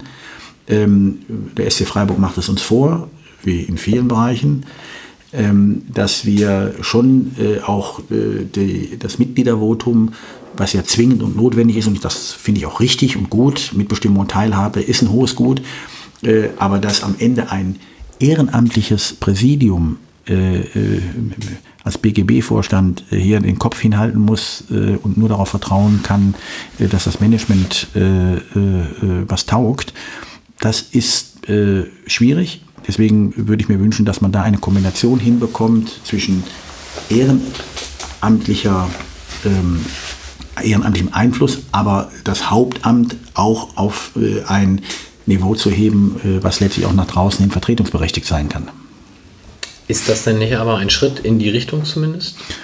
Wenn das dann der weitere Schritt folgt, bin ich bei dir, äh, wäre das äh, gut ähm, und ähm, hoffe und wünsche mir das auch, dass das auch die Mitglieder äh, und die Gremien so sehen. Äh, ich hoffe nicht, dass ich die exklusiv habe, die Meinung, aber ich denke schon, dass ähm, äh, alleine diese Abstimmungsprozesse ähm, bei, einem, bei einem, einem ehrenamtlichen äh, Präsidium, der ja gar nicht, wir müssen mal sehen, also wenn ich sehe, was Oke momentan leistet, auch zeitlich, das ist ja irre, ja, also muss ich ehrlich sagen, also ich weiß gar nicht, also, also so, und die anderen nicht viel weniger, ja, wenn ich Christiane sehe, was die da rund um die Uhr und, und abends noch und hier noch und da noch eine Besprechung und das noch versuchen und da kann ich alle anderen drei noch, den, den will ich gar nicht, nicht mit, mit Jochen und, und Joachim ähm, äh, und Carsten Höltgemeier gar nicht, kommen die gar nicht zu kurz, die, die leisten auch äh, Außergewöhnliches. Nur, ich will damit sagen, das ist aus meiner Sicht äh, schwierig. Okay. Nicht zu dem Thema, ich habe mir ein paar andere Fragen. Mach ruhig. Ja, eine ganz generelle Frage, ähm, einfach nur aus Interesse. Ähm, du hast dich damals, wie du selbst sagtest, für das wirtschaftlich schlechtere Angebot entschieden. Und sozusagen dann ja für den F C Sankt Pauli und jetzt gar nicht in Bezug auf die Wirtschaftlichkeit, sondern allgemein würdest du, wenn du jetzt gerade bei einem anderen Verein wärst, würdest du, wenn jetzt ein Angebot vom F C Sankt Pauli kommt, unter den heutigen Gegebenheiten nochmal zum F C Sankt Pauli gehen? Ähm, wenn ich meinen Vertrag nicht bei dem anderen Verein brechen müsste, äh, äh, dann würde ich mir das, äh, äh, würde ich das nochmal machen. Ähm, aber ich würde, weil ich das auch grundsätzlich äh, nicht gemacht habe, also ich bin, ein paar Prinzipien habe ich äh, natürlich auch, äh, man sollte nicht meinen, dass auch äh, Fußballmanager prinzipientreu sein können, aber ich bin zum Glück in den knapp dreißig Jahren noch nie entlassen worden äh, und ich habe noch nie meinen Vertrag gebrochen äh, und so soll es auch bleiben. Wenn also eine Konstellation so ist, dass ähm, äh, der Vertrag äh, da beendet ist, äh, dann klar, ja, weil ich fand das eine super Aufgabe hier, das sage ich auch ganz äh, deutlich. Es war allerdings anstrengender, als ich dachte. Was hast du denn gedacht vorher oder warum hast du dich für Sankt Pauli entschieden? Was hast du denn gedacht, was dich erwartet? Ja, also aus der Ferne, ich, ich fand den Verein schon immer, also war jetzt nie mein Lieblingsverein, ja, also das will ich, das muss ich auch mal, ja, ja, das könnte, könnte alle eine Schnute ziehen, das ist mir auch egal, ja, so. Ja, ist ja bekannt, dass ich ja ein bekennender Rot-Weiß-Essen-Fan bin und, und da auch zahlendes Mitglied bin, aber ähm, ich fand den Verein immer gut. Also das ist jetzt nur so, also, es gibt Vereine, die ich nicht gut finde und es gibt Vereine, die ich gut finde und, und Sankt Pauli hört immer zu den Vereinen, wo ich dachte, pff, irgendwie ein cooler Verein, ne? So. Ähm, aber ähm, ich muss sagen, ich finde immer so dieses, das ist nach meiner Wahrnehmung, vielleicht hat man sich das auch, auch vielleicht hat man da zu viel rein äh, interpretiert, aber ich fand den irgendwie so diese Selbstironie, dieses Spritzige, dieses Pfiffige, dieses auch, was Thema, was ich eben gesagt habe, oder ich kritisch angemerkt habe, diese Willkommenskultur und, und irgendwie etwas anders zu sein, ähm, äh, hat mich immer fasziniert. Äh, und da müssen wir eben aufpassen, dass wir nicht von unserem Weg abkommen, ne? Äh, in der Frage. Also das, das äh, muss ich schon mal sagen. Und das war auch so ein Punkt, wo ich gesagt habe, Mensch, also wirklich alleine die Das, das Abspielen der, der, der Gasthymne zu den, großartig. Ich habe das abgekupfert, als ich in Augsburg angefangen hatte. Und habe ich gesagt, so wie die Sankt Pauli-Jungs und Mädels das machen, das machen wir auch. So. Und dann habe ich, haben wir das ja äh, eingeführt und dann gab es einen riesen Protest in der Augsburger Fanszene äh, über Wochen und Monate, soll mit dem Blödsinn aufhören. Ne? Unser Stadion und unsere Farben und unsere Lieder und also diesen Blödsinn. So, und dann, äh, ja, äh, und dann habe ich natürlich zu einem kleinen Kniff gegriffen und habe dann erste Spiel nach dreiundzwanzig Jahren dritte Liga, äh, zweite Liga, weil damals gegen ersten F C Köln, erste Zweitliga spielen. Ähm, und ähm, dann haben wir ja die Kölner Hymne gespielt, klar, hätten auch jeder andere gespielt. Und im Rückspiel habe ich meinem Kumpel äh, und ehemaligen Geschäftsführerkollegen ähm, aus gemeinsamen Tagen gesagt, Klaus Hausmann, äh, du musst mir gefallen tun. Äh, wenn wir hier mit Augsburg kommen, äh, im, in Köln, ihr spielt unsere Hymne, ne? Davon gehe ich mal aus. Ne? Ah, wir gehen nicht wegen Werbeblöcken und alles zu. Ne? Da sagt er, mach mal, Junge. So. Hat er auch tatsächlich gemacht. Und dann, als dann, weiß ich nicht, viertausend, viertausendfünfhundert äh, Schals äh, in die Höhe gingen äh, und alle rot-grün-weiß gesungen haben, danach war Ruhe. Ne? Ich muss trotzdem sagen, ich hätte gestern auch statt Abschlag lieber irgendwie, keine Ahnung, nochmal Wer wird Deutscher Meister lieber gehört. Aber ich, ich stimme dir da vollkommen zu. Ich finde dieses Hymne spielen und vernünftig ja, und sportlich fair finde ich auch super. Gibt es Spiele, ich weiß damals bei Hansa Rostock, da wurde einfach All You Need Is Love von den Beatles gespielt und das hat den Nagel auf den Kopf getroffen. Scheint die Sonne auch für Nazis, haben wir mal gespielt. Ja, ja. Ja. Das ist ja, aber das ist ja auch in Ordnung. Das meine ich, das ist ja aber selbstironisch oder, oder mit einem gewissen Augenzwinkern, da kann ich auch was mit anfangen. Das, das, das ist alles in Ordnung. Ja. Aber ich würde auch gerne, äh, wenn ich demnächst vielleicht mit einem Trikot von Rot-Weiß Essen hier hinkomme, dann gerne ah, sehen werden. Angst. Musst du in den Gästeblock. Bist du denn bei Leverkusen, Freiburg, Köln und Augsburg auch Mitglied? Äh, ich bin Mitglied äh, nicht in Leverkusen, nicht in Freiburg und nicht in Augsburg. Also beim F C, bei ja. R W E wahrscheinlich. Bei R W E, genau. Okay. Sebastian. Ähm, jetzt ist Und im Museum. Im Museum, natürlich. Wie wir alle. Jetzt ist Oki ja vor ein paar Wochen, Monaten in, ich krieg's formal nicht zusammen, als Vizepräsident der zweiten Liga in das D F L-Präsidium gewählt worden. Und das wurde als sehr großer Erfolg und Positionierung kommuniziert.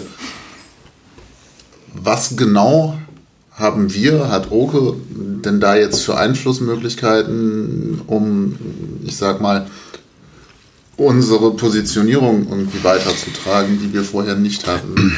Also, ähm, er ist nicht als Vizepräsident, aber ich will es kurz erklären, weil das, glaube ich, nochmal wichtig ist, dann kann man es in der Gesamtheit verstehen. Ähm, es sind wegweisende Wahlen gewesen, ich erkläre gleich warum, ähm, der sieben Präsidiumsmitglieder. Drei dieser sieben Präsidiumsmitglieder werden von allen sechsunddreißig Clubs gewählt. Danach werden zwei Präsidiumsmitglieder werden von den achtzehn Zweitligisten gewählt und zwei werden von den achtzehn Bundesligisten gewählt. So setzen sich die sieben zusammen. Mhm. Damit will man alleine über das Wahlprozedere gewährleisten, dass eine Ausgewogenheit in das Präsidium äh, gewährleistet ist, damit nicht am Ende nur Top-Clubs da sind, äh, sondern auch am Ende die ganze Bandbreite von Bayern München äh, bis Erzgebirge Aue auch abgebildet werden kann. Ähm, deswegen ist die Wahl und das Ergebnis ein großartiges, weil wir eine deutlich breitere Aufstellung der unterschiedlichen Interessenvertretungen haben, als das bisher der Fall war. Denn da hatten wir von den sieben gewählten Präsidiumsmitgliedern waren drei Champions League äh, Aspiranten und vier für den Rest, ne? Für die anderen äh, dreiunddreißig. Warum ist das jetzt wesentlich, dass Oke dazugekommen ist? Mit, übrigens mit dem besten Ergebnis, äh, äh, Wahlergebnis, äh, was auch einzahlt, das freut uns deshalb, erwähne ich das auch, weil äh, unser Kurs, äh, auch hier und da mal den Rücken gerade zu machen, auch mal klare Positionen zu beziehen, auch mal durch, Anträge durchzubringen, ja, wir haben ja auch äh, einige Anträge durchgebracht äh, während der Zeit, auch die Stimme zu erheben, äh, am Ende uns nicht negativ ausgelegt worden ist, sondern im Gegenteil, äh, in diesem Wahlergebnis spiegelt er auch wieder, den Kurs finden wir ganz gut, was ihr da gemacht habt in den Jahren. Ähm, ist das eine. Warum ist es wesentlich? Wir haben drei wesentliche, wichtige äh, Dinge, die in den nächsten Jahren zu entscheiden sind. Erstens, die Struktur des deutschen Profifußballs. Also wie wird am Ende D F L, wie stellen die sich auf, wie viel gliedrig wird das System sein? Will ich nicht weiter ausführen, aber Strukturfrage erstens. Zweitens, Abschluss der Medienverträge in der Frage mit all seinen Facetten. Ja, wesentlich. Und drittens natürlich die Verteilung dieser Medienerlöse. Und an diesen drei Entscheidungsprozessen sitzt Oke unmittelbar am Tisch.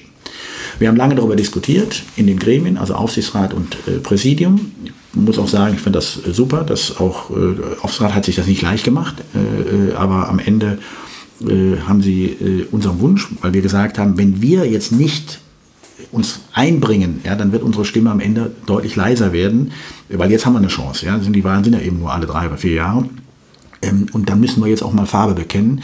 Also ich halte nichts davon, wenn man immer nur aus der, aus der Distanz äh, kluge Ratschläge erteilt, sondern auch mal selber sagen, jetzt gehen wir mal selbst voran, ne? und, und bringen uns ein. Ähm, und ähm, gerade in dieser wichtigen Phase so.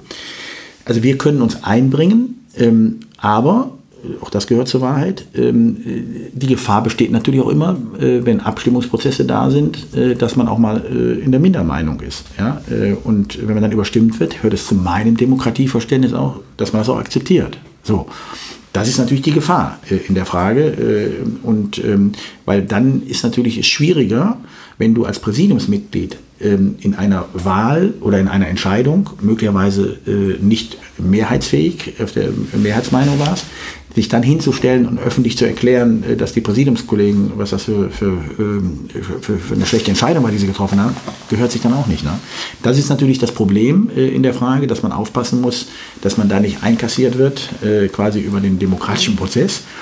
Ähm, aber da, der, da die Zusammensetzung des jetzigen Präsidiums so ausgewogen ist, und ähm, wir wirklich äh, ein, ein, ein großes Vertrauen haben in diese neue Besetzung, bin ich mir sicher, dass Oke da nicht allein auf weiter Flur ist. Und äh, deswegen kann ich das nur ausdrücklich begrüßen und nur, ich glaube, er weiß selber noch nicht, was da an Zeitaufwand auf ihn zukommt. Das habe ich ihm äh, so in der Deutlichkeit dann doch noch nicht gesagt. Ich werde da noch merken. Ja. Ich habe nur wegen dir mit einer ca. fünfzehnjährigen Serie gebrochen. Du warst nämlich letztens beim Sport eins Doppelpass. Oh, den hast du geguckt. Nein, das hätte ich tatsächlich nicht geschafft. Aber, Aber ich habe, es gibt das Ding als Podcast und du kannst es dir im Nachhinein angucken, was den Vorteil hast, dass du dir die Gesichter dazu nicht angucken musst. Oh, sehe ich so schlimm aus? Oder? Nee, aber da waren ja auch andere Leute. Du bist Leute. Ja auch so selten zu Gast. Also das und äh, da gipfelte das dann in diesen ganzen Quatschaussagen. Ich sage jetzt auch nicht, wer da noch war. Die Quatschaussagen. Nicht von dir, sondern von anderen Teilnehmern. Ähm, du hast halt Dinge gesagt wie, wir müssen diese Liga wieder ähm, auch gegenüber England abheben und das können wir nicht über finanzielle Stärke, sondern wir müssen da, äh, war auch in der Taz nachzulesen, ähm, für, für Nachhaltigkeit stehen. Wir wollen, weiß ich nicht, die sozialste, die emotionalste Liga der Welt werden, was auch immer. Und hast halt dann einzelne Punkte aufgezählt wie, keine Ahnung, die Bienen hier am Millantor, die Waldgeschichte, Sea-Watch et cetera. Und es gipfelte dann in der Aussage von irgendjemandem, naja, aber in Hongkong zahlt doch keiner dafür, dass der F C Sankt Pauli Bienen züchtet. Und ich habe echt gedacht, kann man da nicht einfach mal aufstehen und dem Typen so ein Bierglas ins Gesicht schütten und gehen? Oder bist du da einfach zu gut erzogen? Ja, ab und zu ver verliere ich auch oder verlasse ich auch schon meine gute Kinderstube, äh, wenn es dann zu emotional wird. Aber ganz ehrlich, das müssen wir auch ertragen können äh, in der Frage. Was mich am, ich will jetzt den Namen nicht sagen, äh, weil ich weiß nicht, ob, das, ob ich das Telefongeheimnis damit äh, breche, aber am Tag danach ging es ja eigentlich weiter. Da habe ich von äh, einem äh, renommierten, nach Selbsteinschätzung glaube ich, äh, und ziemlich bekannten Fußballmanager äh, aus dem Süden, der bald aufhört, äh, einen Anruf bekommen. Ja? Und äh, er hat dann mir äh, am Montagmorgen äh, einen Vortrag gehalten darüber, was ich denn da, äh, dass ich doch sehr auf dem Holzweg bin mit meiner Gefühlsduselei. Ja? Äh, in der Frage, dass, am Ende geht es ja doch um drei Punkte. Ne? Dann habe ich dann, ähm, das scheint aber ein Problem äh, äh, der äh, Branche sein, weil, äh, zu sein, weil er hat, äh, ist in der gleichen Branche zu Hause wie der Aufsichtsratsvorsitzende ähm, des ethisch einwandfreien F C Schalke null vier. Ähm, und äh, von daher scheint das irgendwie so ein Branchenvirus zu sein, äh, sich nur auf äh, Dinge des Spielfeldes äh, zu beschränken. Aber das hat mich dann nochmal sehr amüsiert, äh, dieses Telefonat. Aber dass, dass sich so jemand dann überhaupt motiviert fühlt, dich deshalb anzurufen? Ja. Wo man doch sagen könnte, was stört es die Eiche, wenn sich... Hm? Ja. Hast du ja. Gut gemacht. Sehr, ja. ja das. Also ich, ich muss sagen, ich musste wirklich, ich musste, es war, war ein längeres Gespräch, also äh, habe auch, äh, musste auch äh, das eine oder andere Mal in mich reingrinsen äh, und äh, am Anfang ging es dann auch ein bisschen kontrovers zur Sache, aber am Ende hatten wir uns irgendwie, hatte ich den Eindruck, dass wir uns zumindest weiter grüßen. Ich habe noch eine Frage zur sportlichen Entwicklung und zwar zur aktuellen sportlichen Entwicklung. Nach der Entlassung von Kautschitzki und Stöber ähm, bist du ja auch dann wieder kommissarisch übergangsweise das, ähm, das, äh, die sportliche Leitung übernommen. Wenn es kein anderer macht, mache ich es, ne? Es fiel dann in die Zeit, ähm, fiel dann die Anstellung von Lukai und, und Andreas Bornemann. Das ist ja für dich persönlich, ähm, würde ich jetzt mal ganz steil behaupten, auch nicht ohne Risiko gewesen, weil natürlich auch jeder weiß, dass du mit Andreas Bornemann in Freiburg und mit Jus Lukai in Augsburg zusammengearbeitet hast. Ja, äh, nicht nur das, wir haben auch in Köln zusammengearbeitet. In Köln, ja, ja. Klar. Also sechs Jahre sogar insgesamt. Ähm, gehen wir mal davon aus, äh, ich meine, wenn wir mal das Rad ein bisschen zurückdrehen sozusagen, wir verlieren das Derby, wir verlieren auch, wir verlieren verdientermaßen gegen Kiel zu Hause, dann ähm, also verlieren alle Spiele. Dann hätte das, dann hätte das auch durchaus ein unschöner Abschied werden können. War dir das Risiko bewusst? Also ich treffe Entscheidungen, übrigens treffe ich die nie alleine hier, aber ich empfehle und ich muss auch ehrlich sagen, das Selbstbewusstsein habe ich auch und so bin ich auch an Bord gekommen, wenn ich das Gefühl habe, dass ich von Entscheidungen, von denen ich überzeugt bin, wenn ich die nicht umsetzen kann, dann höre ich auf. Das habe ich bisher immer so praktiziert, weil dann muss man sich einen Sekretär suchen. Ja? Und von daher muss ich sagen, geht es nicht darum, ob ich kalkuliere, ob eine Entscheidung in der Nachbetrachtung mir zum Vorteil reicht oder äh, nicht, sondern es geht darum, zum Entscheidungszeitpunkt das Beste für den Verein zu tun. Und äh, von Jos Lukai bin ich aber sowas von überzeugt, weil ich im Gegensatz zu euch allen hier schon mit ihm sechs Jahre zusammengearbeitet habe. Und ich erlaube mir dann ein Urteil über jemanden, den ich fachlich schätze, den ich menschlich schätze und von dem ich überzeugt bin, dass er alles das, was ein guter Trainer mitbringen muss, mitbringt. Und dass ähm, wir den kriegen konnten zu der Zeit, äh, ist ein Gemeinschaftswerk gewesen, nicht nur von mir, äh, sondern vom Präsidium, vom Aufsichtsrat, die alle hinter dieser Entscheidung gestanden haben. Und äh, ich bin sicher, äh, dass diese Entscheidung äh, am Ende auch von den Kritikern, die es natürlich immer gibt, äh, ähm, am Ende äh, auch positiv gesehen wird. Äh, alleine die letzten Monate zeigen, dass eine Entwicklung erkennbar ist. Jos macht Spieler und Mannschaften besser. Punkt. Und Andreas Bornemann ähm, äh, schätze ich auch. Ähm, mit dem habe ich nicht so intensiv zusammengearbeitet, weil äh, Andreas war mein Nachfolger in Freiburg, als ich zum ersten F C Köln gewechselt bin. Er war verantwortlich für unser Leistungszentrum. Ja, also wir haben eigentlich nicht so lange zusammengearbeitet, aber ich schätze Andreas äh, äh, über alle Maßen, was seine menschlichen äh, Fähigkeiten angeht. Er ist ein ganz integrer, aufrechter, geradliniger äh, Kollege äh, und der nebenbei noch was von seinem Handwerk äh, versteht. Äh, wer an in einem Standort wie Nürnberg, der aufgeregt ist, ja, äh, mit dieser Ruhe äh, und Besonnenheit äh, den Club äh, in die Bundesliga führt, äh, der muss was taugen. Aber äh, hat er verkaufen, hat er dann nicht gelernt dann? Also ähm, du bist ja jetzt auf Krawall gebürstet, merke ich ja an deiner Fragestellung. Nein, aber ist ja alles in Ordnung. Also ähm, ich, ich versuche es äh, dir mal, du bist ja der ähm, Taktikfuchs hier in der Runde, ne? Hast du, äh, glaube ich, habe ich ja den Eindruck. So, jetzt versuche ich dich also mal. Also vor allem die anderen haben alle, oder Sebastian auch, aber Debbie und ich gucken halt Fußball, weil ja, er einen Ball ja. rollt und ja, ja, das alles ja, das ist, ich finde das immer gut, wenn Leute immer alles erklären können. Das ist immer gut. So. ähm, also ähm, ich, ich sag mal, ich versuche jetzt mal dir die Taktik des Managers äh, zu erklären.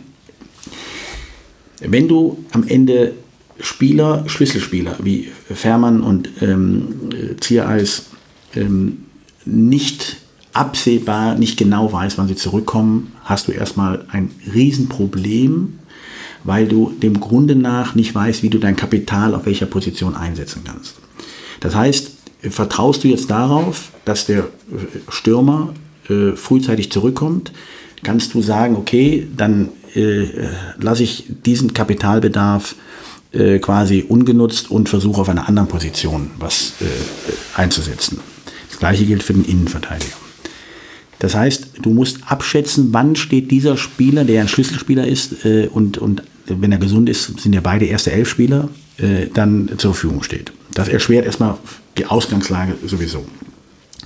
Dann haben wir eine Situation äh, gehabt, äh, dass wir gesagt haben, ähm, wir sind in der Übergangsphase gewesen, äh, wir haben einen neuen Trainer gehabt, wir haben einen neuen Manager gehabt, ähm, haben also quasi den Zeitvorteil, den andere hatten, ja, die schon äh, im Januar, Februar ihre Planung schon fast fertig haben, ähm, hier äh, nicht umsetzen konnten, weil zum Januar und Februar noch zwei andere sportlich Verantwortliche da waren, die andere Transfers, andere Gedanken, andere Ideen vorbereitet hatten, die du dann nicht eins zu eins auf den neuen Trainer und den neuen Sport direkt übertragen konntest, die aber sehr andere Ideen haben. Ja, der eine spielt eben halt so, wie er gespielt hat, und der andere, ich sage es jetzt mal mit dem Augenzwinkern, dann soll jetzt keine, nichts Negatives zu Markus Kulczynski sein, aber der andere will Spiele gewinnen und aktiv sein. Und das hat natürlich unterschiedliche Anforderungsprofile an die Spieler zur Folge. So, das heißt, da läuft ja gewisse Zeit weg in der Frage, hast die Unwägbarkeit äh, mit den verletzten Spielern. Und jetzt kommt eigentlich der Punkt, dass du dann immer noch, und das schätze ich an, an äh, Andreas Bornemann, dass er äh, es sich nicht, nicht einfach macht und sagt, okay, ich habe auch eine wirtschaftliche Verantwortung, ja, indem ich sage, soll ich jetzt in einer aufgeheizten Transferzeit, ja, in dem Punkt, wo auch das Thema England, wo Dominoeffekte entstehen, wo viel mehr Geld im Umlauf ist bis zu einem gewissen Zeitpunkt, bis das Transferfenster, ich finde, das ist ein kapitaler Fehler, den die Engländer gemacht haben, den ich zwar moralisch und anständig und gut finde, dass sie sagen, erster Spieltag schottendicht, aber es ist ein klarer Wettbewerbsnachteil, ja, im Transfergebaren. Ähm, dass ich das nicht in dieser Phase, wo ich noch deutlich mehr äh, Wettbewerber äh, habe, äh, in, in, äh, in hochpreisigen Zeiten äh, mich im Markt bewege und sage, okay, wir gucken in aller Ruhe, gewinnen auch mit jeder Woche mehr Sicherheit in Sachen Ziereis und Fährmann, was abwe- äh, abzusehen ist, auf welcher Position wir möglicherweise dann unser Geld einsetzen, ähm, um dann reagieren zu können. Das ist aber jetzt das Problem bei der ganzen Sache, dass du dann, läuft dir nach hinten raus die Zeit weg, du guckst dann, dass du bis zum Ende der Transferzeit irgendwann auch die Transfers machen musst, die du vorbereitet hast. Du kannst aber in der Phase ja keinem Spieler schon sagen, aber kümmere dich schon mal drum, wenn wir einen kriegen auf der Position, ja, dann bist du der Erste, der weg ist. Das heißt, du kannst diesen Transfer ja gar nicht vorbereiten, weil du am Ende nicht weißt, wen kriegst du genau in der Frage. Und das wäre ja äh, ein, der Vertrauensbruch ja sofort da, wenn ich jetzt dem Berater äh, von dem Spieler schon sage, sondier mal schon mal den Markt, ja, und dann klappt der Transfer und dann heißt es aber, aber weißt du, haben wir uns überlegt, ist doch besser, guck mal, gib mal Gas hier. Ne?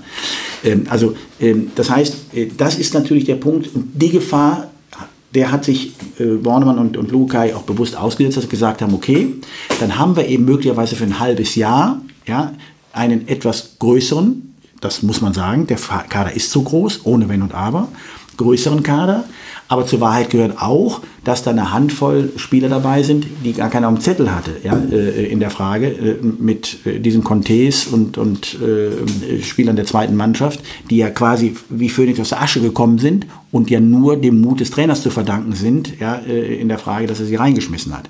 Damit will ich nur sagen, das ist dann schwierig, hinten raus hast du dann, die letzten Transfers haben wir ja gesehen, wann die passiert sind, und dann kannst du in drei, vier Tagen jetzt nicht sagen, und jetzt äh, schmeiße ich alle über Bord, weil der Spieler, der dann zur Diskussion steht, natürlich auch sagt, ja, da muss ich mir erstmal mit gedanklich auseinandersetzen, ja, mit Familie, mit Sonstigem.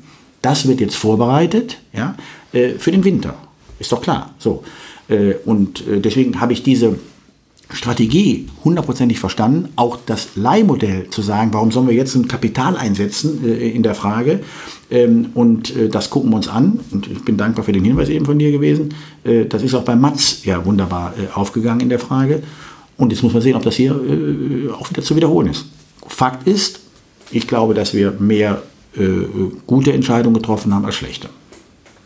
Sehe ich auch so. Ich finde es im Übrigen faszinierend zu sehen, okay, Fansicht. Wir haben gefühlt in den letzten Jahren immer in Säulen diese Diskussion, ja, und es ist noch so aufgeheizt und wir warten bis ans Ende der Transferphase und dann kommt noch ein Spieler und man hat irgendwie auf fünf Hochkaräter gehofft. Das ist natürlich auch ein bisschen Selbstbeschubs aus Fansicht. Ähm, diese Saison selbe Diskussion. Jetzt haben wir, ich glaube, acht Neuzugänge und davon sechs in den letzten vier Wochen oder so. Ähm, Und meine Erwartung war so ein bisschen, das sind überwiegend Ergänzungsspieler, weil jung und irgendwie englische zweite Liga oder hm, die spielen jetzt plötzlich alle und bisher machen die auch alle einen relativ souveränen Job. Mehr oder minder. Ja, aber warum ähm, solltest du auch in so einer Phase, wo du einen Kader hast, der schon so breit aufgestellt ist, Ergänzungsspieler holen? Das ergibt äh, ja keinen Sinn. Die Frage kann ich dir nicht beantworten. Subjektive Empfindung ist aber, dass wir das jahrelang zwischendurch immer mal wieder so gemacht mhm. haben. Mhm. Also, ja, aber, aber äh, rechnet jetzt nicht äh, Dinge immer auf, äh, äh, weil es schwierig ist. Ganz ehrlich, glaubt es mir. Also äh, jetzt, jede Transferperiode ist anders und neu zu bewerten. Aber bitte bewertet sie immer zum Entscheidungszeitpunkt. Nicht in der Postbetrachtung. Ja, das wird allen, das wird Uwe Stöver und Koschinski, das wird äh, davor anderen, äh, das wird nach Lukai Bornemann wieder anderen äh, nicht gerecht. Zum Entscheidungszeitpunkt bitte die Dinge bewerten äh, und, und äh, schauen. Äh, und oft, das sage ich auch mal, ja, äh, äh, an die Fangemeinde gerichtet, ähm, es ist oft schwierig, du kannst auch einem Fan und der Fangemeinde, dem Grunde nach, nicht alle Informationen immer öffentlich ausbreiten. Ja? Und ich bin mir relativ sicher, ihr seid ja auch alle keine dummen Jungs und Mädels, ja? Ähm, wenn ihr im Besitz aller Informationen wärt, die Trainer und Manager hätten, würdet ihr nicht viel anders entscheiden, ja, in der Frage. Aber ihr habt eben nicht alle Informationen. Und das ist manchmal auch ganz gut so. Das ist tatsächlich das einer der Punkte, ja. der mich in Social Media momentan furchtbar annervt, dass man halt generell den handelnden Personen mehr oder weniger durch die Blume unterstellt, dass sie dumme Idioten sind, die da genau. Quatsch machen. Und das ja. genau. ähm, finde ich tatsächlich ein bisschen störend. Ja. Und, äh, also ich finde, man hätte den Neymar einfach kaufen können. Ja, ja. diesen Messi. Na, nee, aber was, was du auch gerade gesagt hast, finde ich halt auch ähm, mit den Informationen, es entwickelt sich, weil Mike gerade Social Media sagte, ich habe auch das Gefühl, es entwickelt sich zunehmend so eine Erwartungshaltung, dass alles, was irgendwie intern ist, auch öffentlich kommuniziert werden muss. Und ähm, warum habt ihr das getan? Was sagt der Trainer in der Pressekonferenz? Das sind ja alles gar keine Informationen, die ich wissen will, damit ich einschätzen kann, ob der einen guten Job macht. Weil ich immer denke, ja, aber wenn er alles erzählt... Ja, es kommt noch was hinzu. Es wird, wird ja auch den, unseren Entscheidungsträger, tut man Unrecht, wenn man Äpfel mit Birnen vergleicht. Ja? Also wir haben hier äh, die vier Wettbewerber, die, äh, ich sag mal, gefühlt am Ende vor uns stehen müssen, ja? Mit äh, Stuttgart, Hamburg, Nürnberg und Hannover. Äh, die setzen auch einen zweistelligen Millionenbetrag mehr ein als wir. Also jetzt dürfte doch nicht, äh, wenn du von Hochkarätern sprichst, ja? Dann ist für uns ein Hochkaräter in einem anderen Preissegment als der Hochkaräter äh, beim H S V und beim VfB Stuttgart. Ja, dann kannst du eben halt äh, nur, äh, ich will nicht sagen, äh, billig einkaufen, ja, sondern, äh, aber äh, du bist in einem anderen Regal unterwegs. Das muss man auch mal akzeptieren.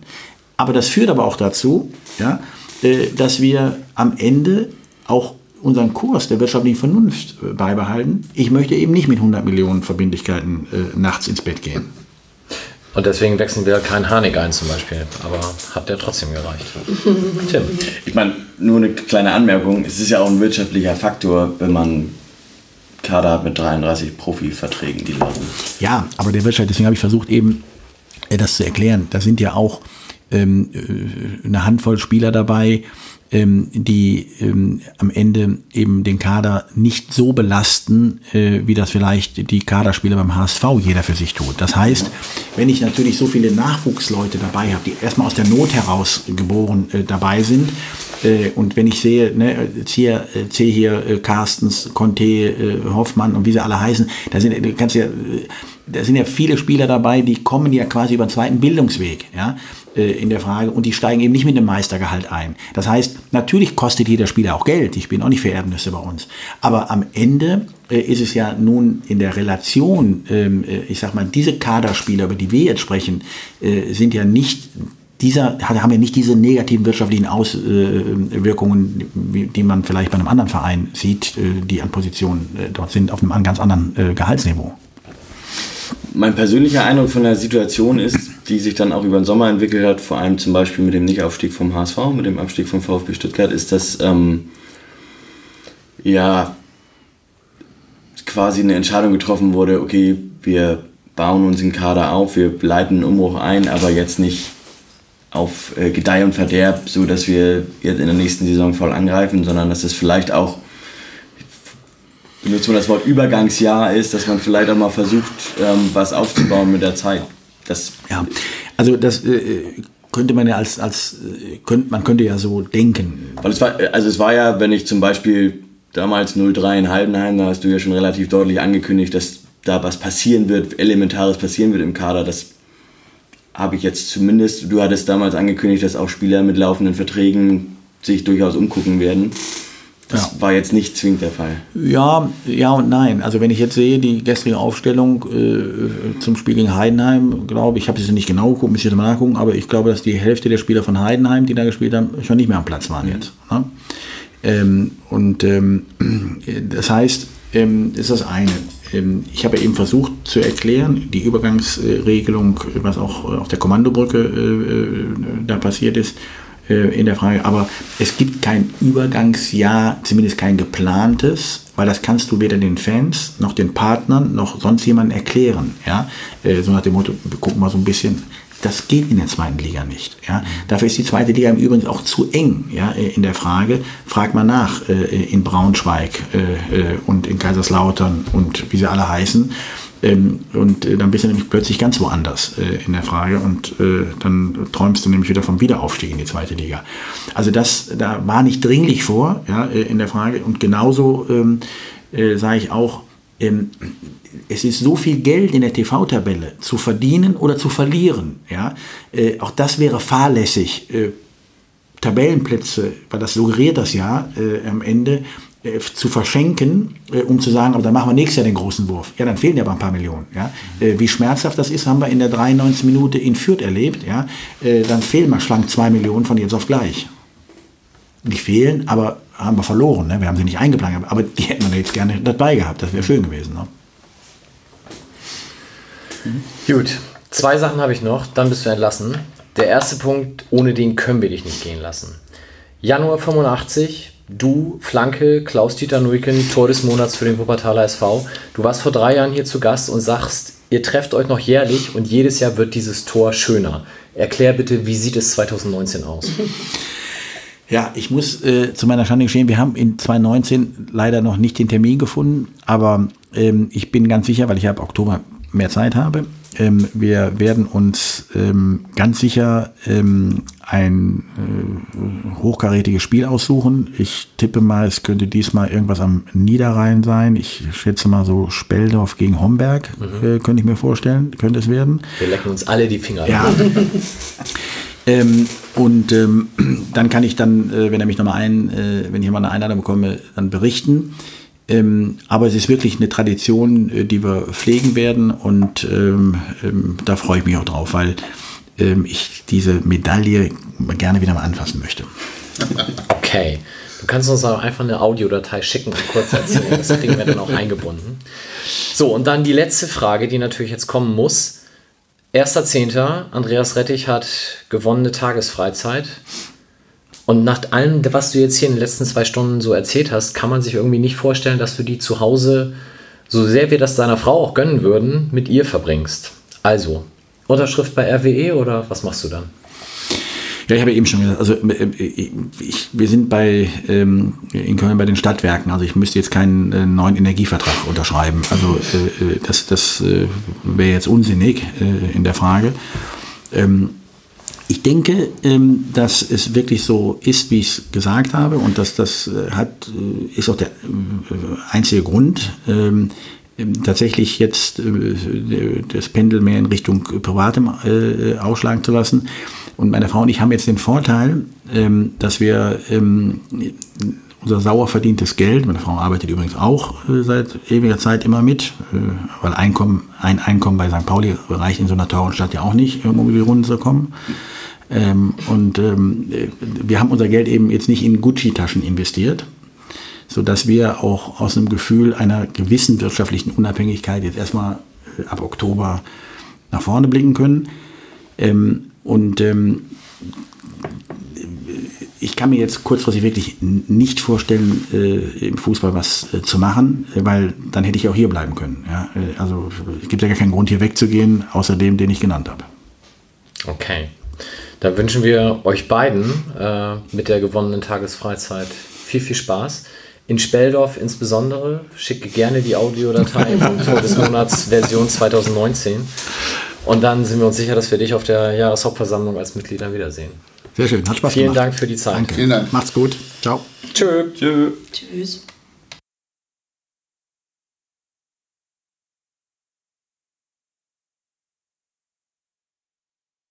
Aber Einwurf schnell ausgeführt. Linke Seite, Mats Moladali wirbelt. Dann auf den Baller gegeben. Dann wieder auf Mats Moladali. Der könnte flanken. Flanke kommt jetzt in die Mitte. Knollköpf. An den Ohr. Und, und, und Tor! Und Tor! Und eins zu null für den F C Sankt Pauli. Durch Dimitrios Diamantakos. Goal, goal, goal, goal, goal. Riesen Kopfball von Knoll. Parade von Heuer Fernandes. Und per Flugkopfball den Abpraller aus drei Metern stöpselt Diamantakos rein. Luftschlangen fliegen durchs Stadion. Jubeltraube rechts an der Ecke. Und die Flanke kam von der rechten Seite. Mats Möller-Dorli mit einem hohen Ball rein. Dann der Kopfball von Knoll links an den Pfosten.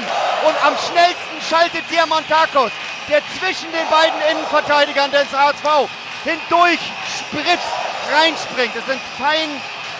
Äh, nee, Leipold, Leipold und Van Drongelen sind das. Und zwischen beide stürzt sich Diamantakos per Kopf gegen den Ball. Fünf Meter vor dem Tor.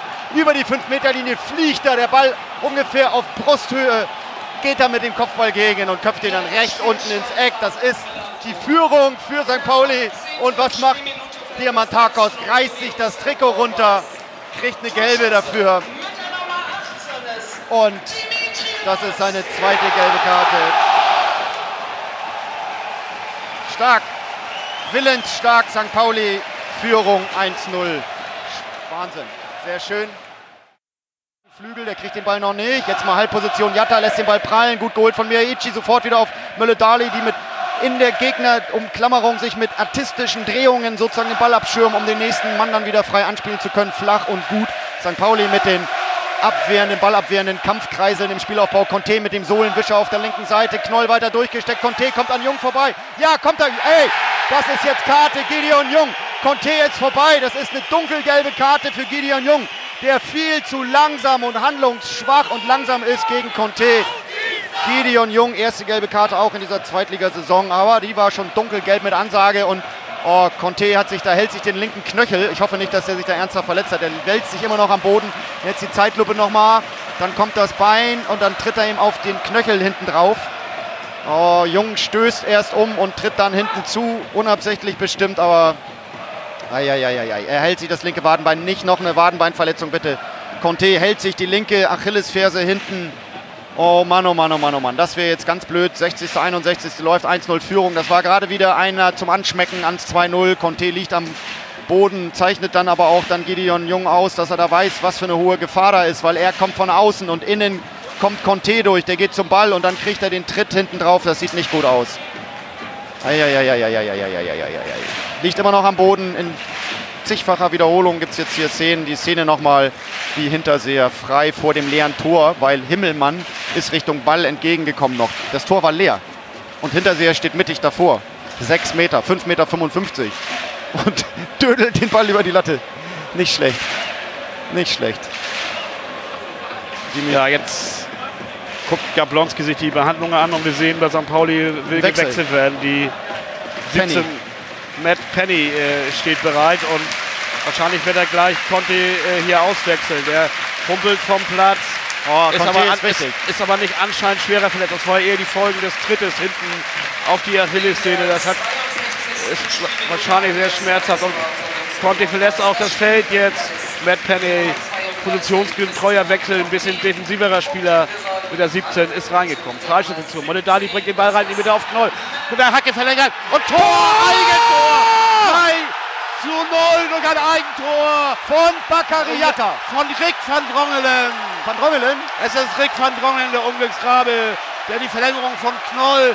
Moladali gedankenschnell in den Raum gespielt. Knoll verlängert in die Mitte und dann rutscht van Drongelen in den Ball rein. Wo steht's hier? zwei zu null. Ich muss dir ganz ehrlich was gestehen. Es gibt nichts Schöneres, als einen eingefrorenen Gästeblock zu sehen in Schwarz-Weiß-Blau. Ah, du kannst auf Jubelnde gucken, aber du kannst auch eine Rakete mit farbigen. Eingefroren, eine Sekunde lang, ja. Der eingefrorene Block. Alter, ich krieg Gänsehaut, so kalt ist das. Oh je, nochmal. Freistoß, Freistoß Molodali rein in den Strafraum, den lässt dann nochmal Knoll unten durch und Van Drongelen will klären, weil in der Mitte Diamantakos frei steht. Molodali wieder mit dem Assist. Knoll lässt ihn durch und Diamantakos muss es nicht machen, weil Van Drongelen den Ball reinschiebt aus ungefähr. Ja, ja. Knoll spielt ihn noch mit der Hacke, das sieht nur so aus, als wenn er ihn durchlässt. Er gibt ihm noch den entscheidenden Impuls. Alles klar, also Knoll der Assist-Point für Van Drongelen, der ihn weggrätschen will und ihn mittig ins Tor trifft. Roter Rauch aus dem Sankt Pauli-Block steigt auf. zwei null Führung und ja, Van Drongelen drückt den für den H S V selber ins Tor. Jetzt bin ich gespannt, weiter geht's. Das Ganze ist die vierundsechzigste läuft gerade. H S V über die rechte Seite wird jetzt wild kommen, weil jetzt müssen sie ein Tor machen, um hier noch einen äh, Akzent zu setzen. Jatta, Gideon Jung. Van Drongelen hat den Ball. Oh, der hat den Ball jetzt gerade und er wird gerade durchgesagt als Torschütze. Auch ein schöner Moment. Ja, und die Ordner sind da jetzt an der Ecke links da ganz hell erleuchtet, weil das Bengalo vor ihren Füßen weiter brennt. Der Flachabstoß von Robin Himmelmann fliegt jetzt über die Mittellinie auf den Kopf von Wagnermann. Der produziert eine Kopfballkerze in den Mittelkreis, wo Aaron Hand steht. Und schon wieder ist ein Bengalo, genau gleiche Stelle. Und der nächste Bengalo auf dem Rasen. Ja, und jetzt schießen sie da auch so mit irgendwelchen kleinen... In den Leucht eigenen Block. Mit, Leucht mit so Leuchtkugeln, also mit so Raketen Richtung Robin Himmelmann. Ja, einfach nur Trottel. Tut mir leid. Kein Anstand, kein Stil, einfach nur Trottel. Nicht verlieren können und jetzt noch die großen Macker machen hier, die armen Affen, ey. Oh mein Gott, ey. Abpfiff! Sankt Pauli gewinnt zwei null gegen den H S V und man sieht die nächsten Volltrottel in Großaufnahme. Bengalos abzaubern. Ja! Ja, zwei null! Das waren eben die Sturmhauben der Sankt Pauli-Fans, die im Foto waren, weil jetzt nach, mit nach Abpfiff gehen auch die Bengalos und die Batterieraketen immer links von uns rechts. Das so muss Derby sein. Pyro ist uns scheißegal, das Spiel ist vorbei. Wir schlagen den Hamburger Sportverein hier mit zwei zu null, der erste Derby-Sieg am Männertor seit Zuhören neunzehnhundertneunundfünfzig. Ernsthaft, dass wir das ernsthaft noch erleben dürfen. Oh, jetzt kriege ich Gänsehaut. neunundfünfzig Enten, Pellen, Bämmen. Das war zuletzt in der Oberliga Nord. Äh, Spiel ist aus. Links und rechts von uns brennt es und raketet es. Fliegen weiter, wir erzählen das einfach weiter. In der Mitte die HSVer im Kreis, Sankt Paulianer umarmen sich und beide Kurven zündeln und die Sankt Paulianer wieder mit ihren Blitzer, Flitzer, Raketen, wie hast du die genannt? Hamburg ist braun-weiß, das Banner hängt am Zaun und wird lustig, wird lustig hochgehalten. Und ja, Nebel. Und ein paar Ordner müssen wieder auf dem Rasen die Dinger holen. Wir gucken mal, H S V und Sankt Pauli. Ja, da gibt es auch ein paar Shake Hands, die ersten. Ja.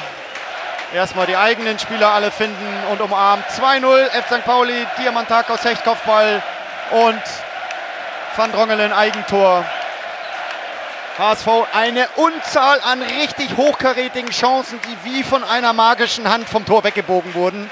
Teilweise mit gutem Einsatz des Torhüters, teilweise aber auch mit unfassbar Unverständnis. Ja, wahnsinnig die, viel die, Glück. Die Hinterseher-Chance aus der fünfzigsten Minute, wo er aus sechs Metern den Ball übers Tor löffelt. Völlig freistehend dort. Das war vielleicht die Aktion, die das Spiel entschieden hat, dass Hinterseher den vergeben hat. Und der Rasen ist in absolut Top-Zustand, muss man sagen. Rasenpflege ist hier wirklich jetzt im ganz, ganz hohen Niveau praktiziert. Vielleicht ist der Rasen zu gut und der H S V ist einfach zu schlechten Rasen gewohnt, das wissen wir nicht. Auf alle Fälle... ist es eine extrem... Er hat nicht den besten Ruf. Also die äh, gab auch Stimmen nach dem Länderspiel gegen Holland im, im Volkswagenstadion, dass er nicht äh, die beste Qualität hätte. Ja, im H S V, aber hier der Rasen ist gut. Nein, natürlich. Hier ist ja der beste, äh, den wir im Viertel haben.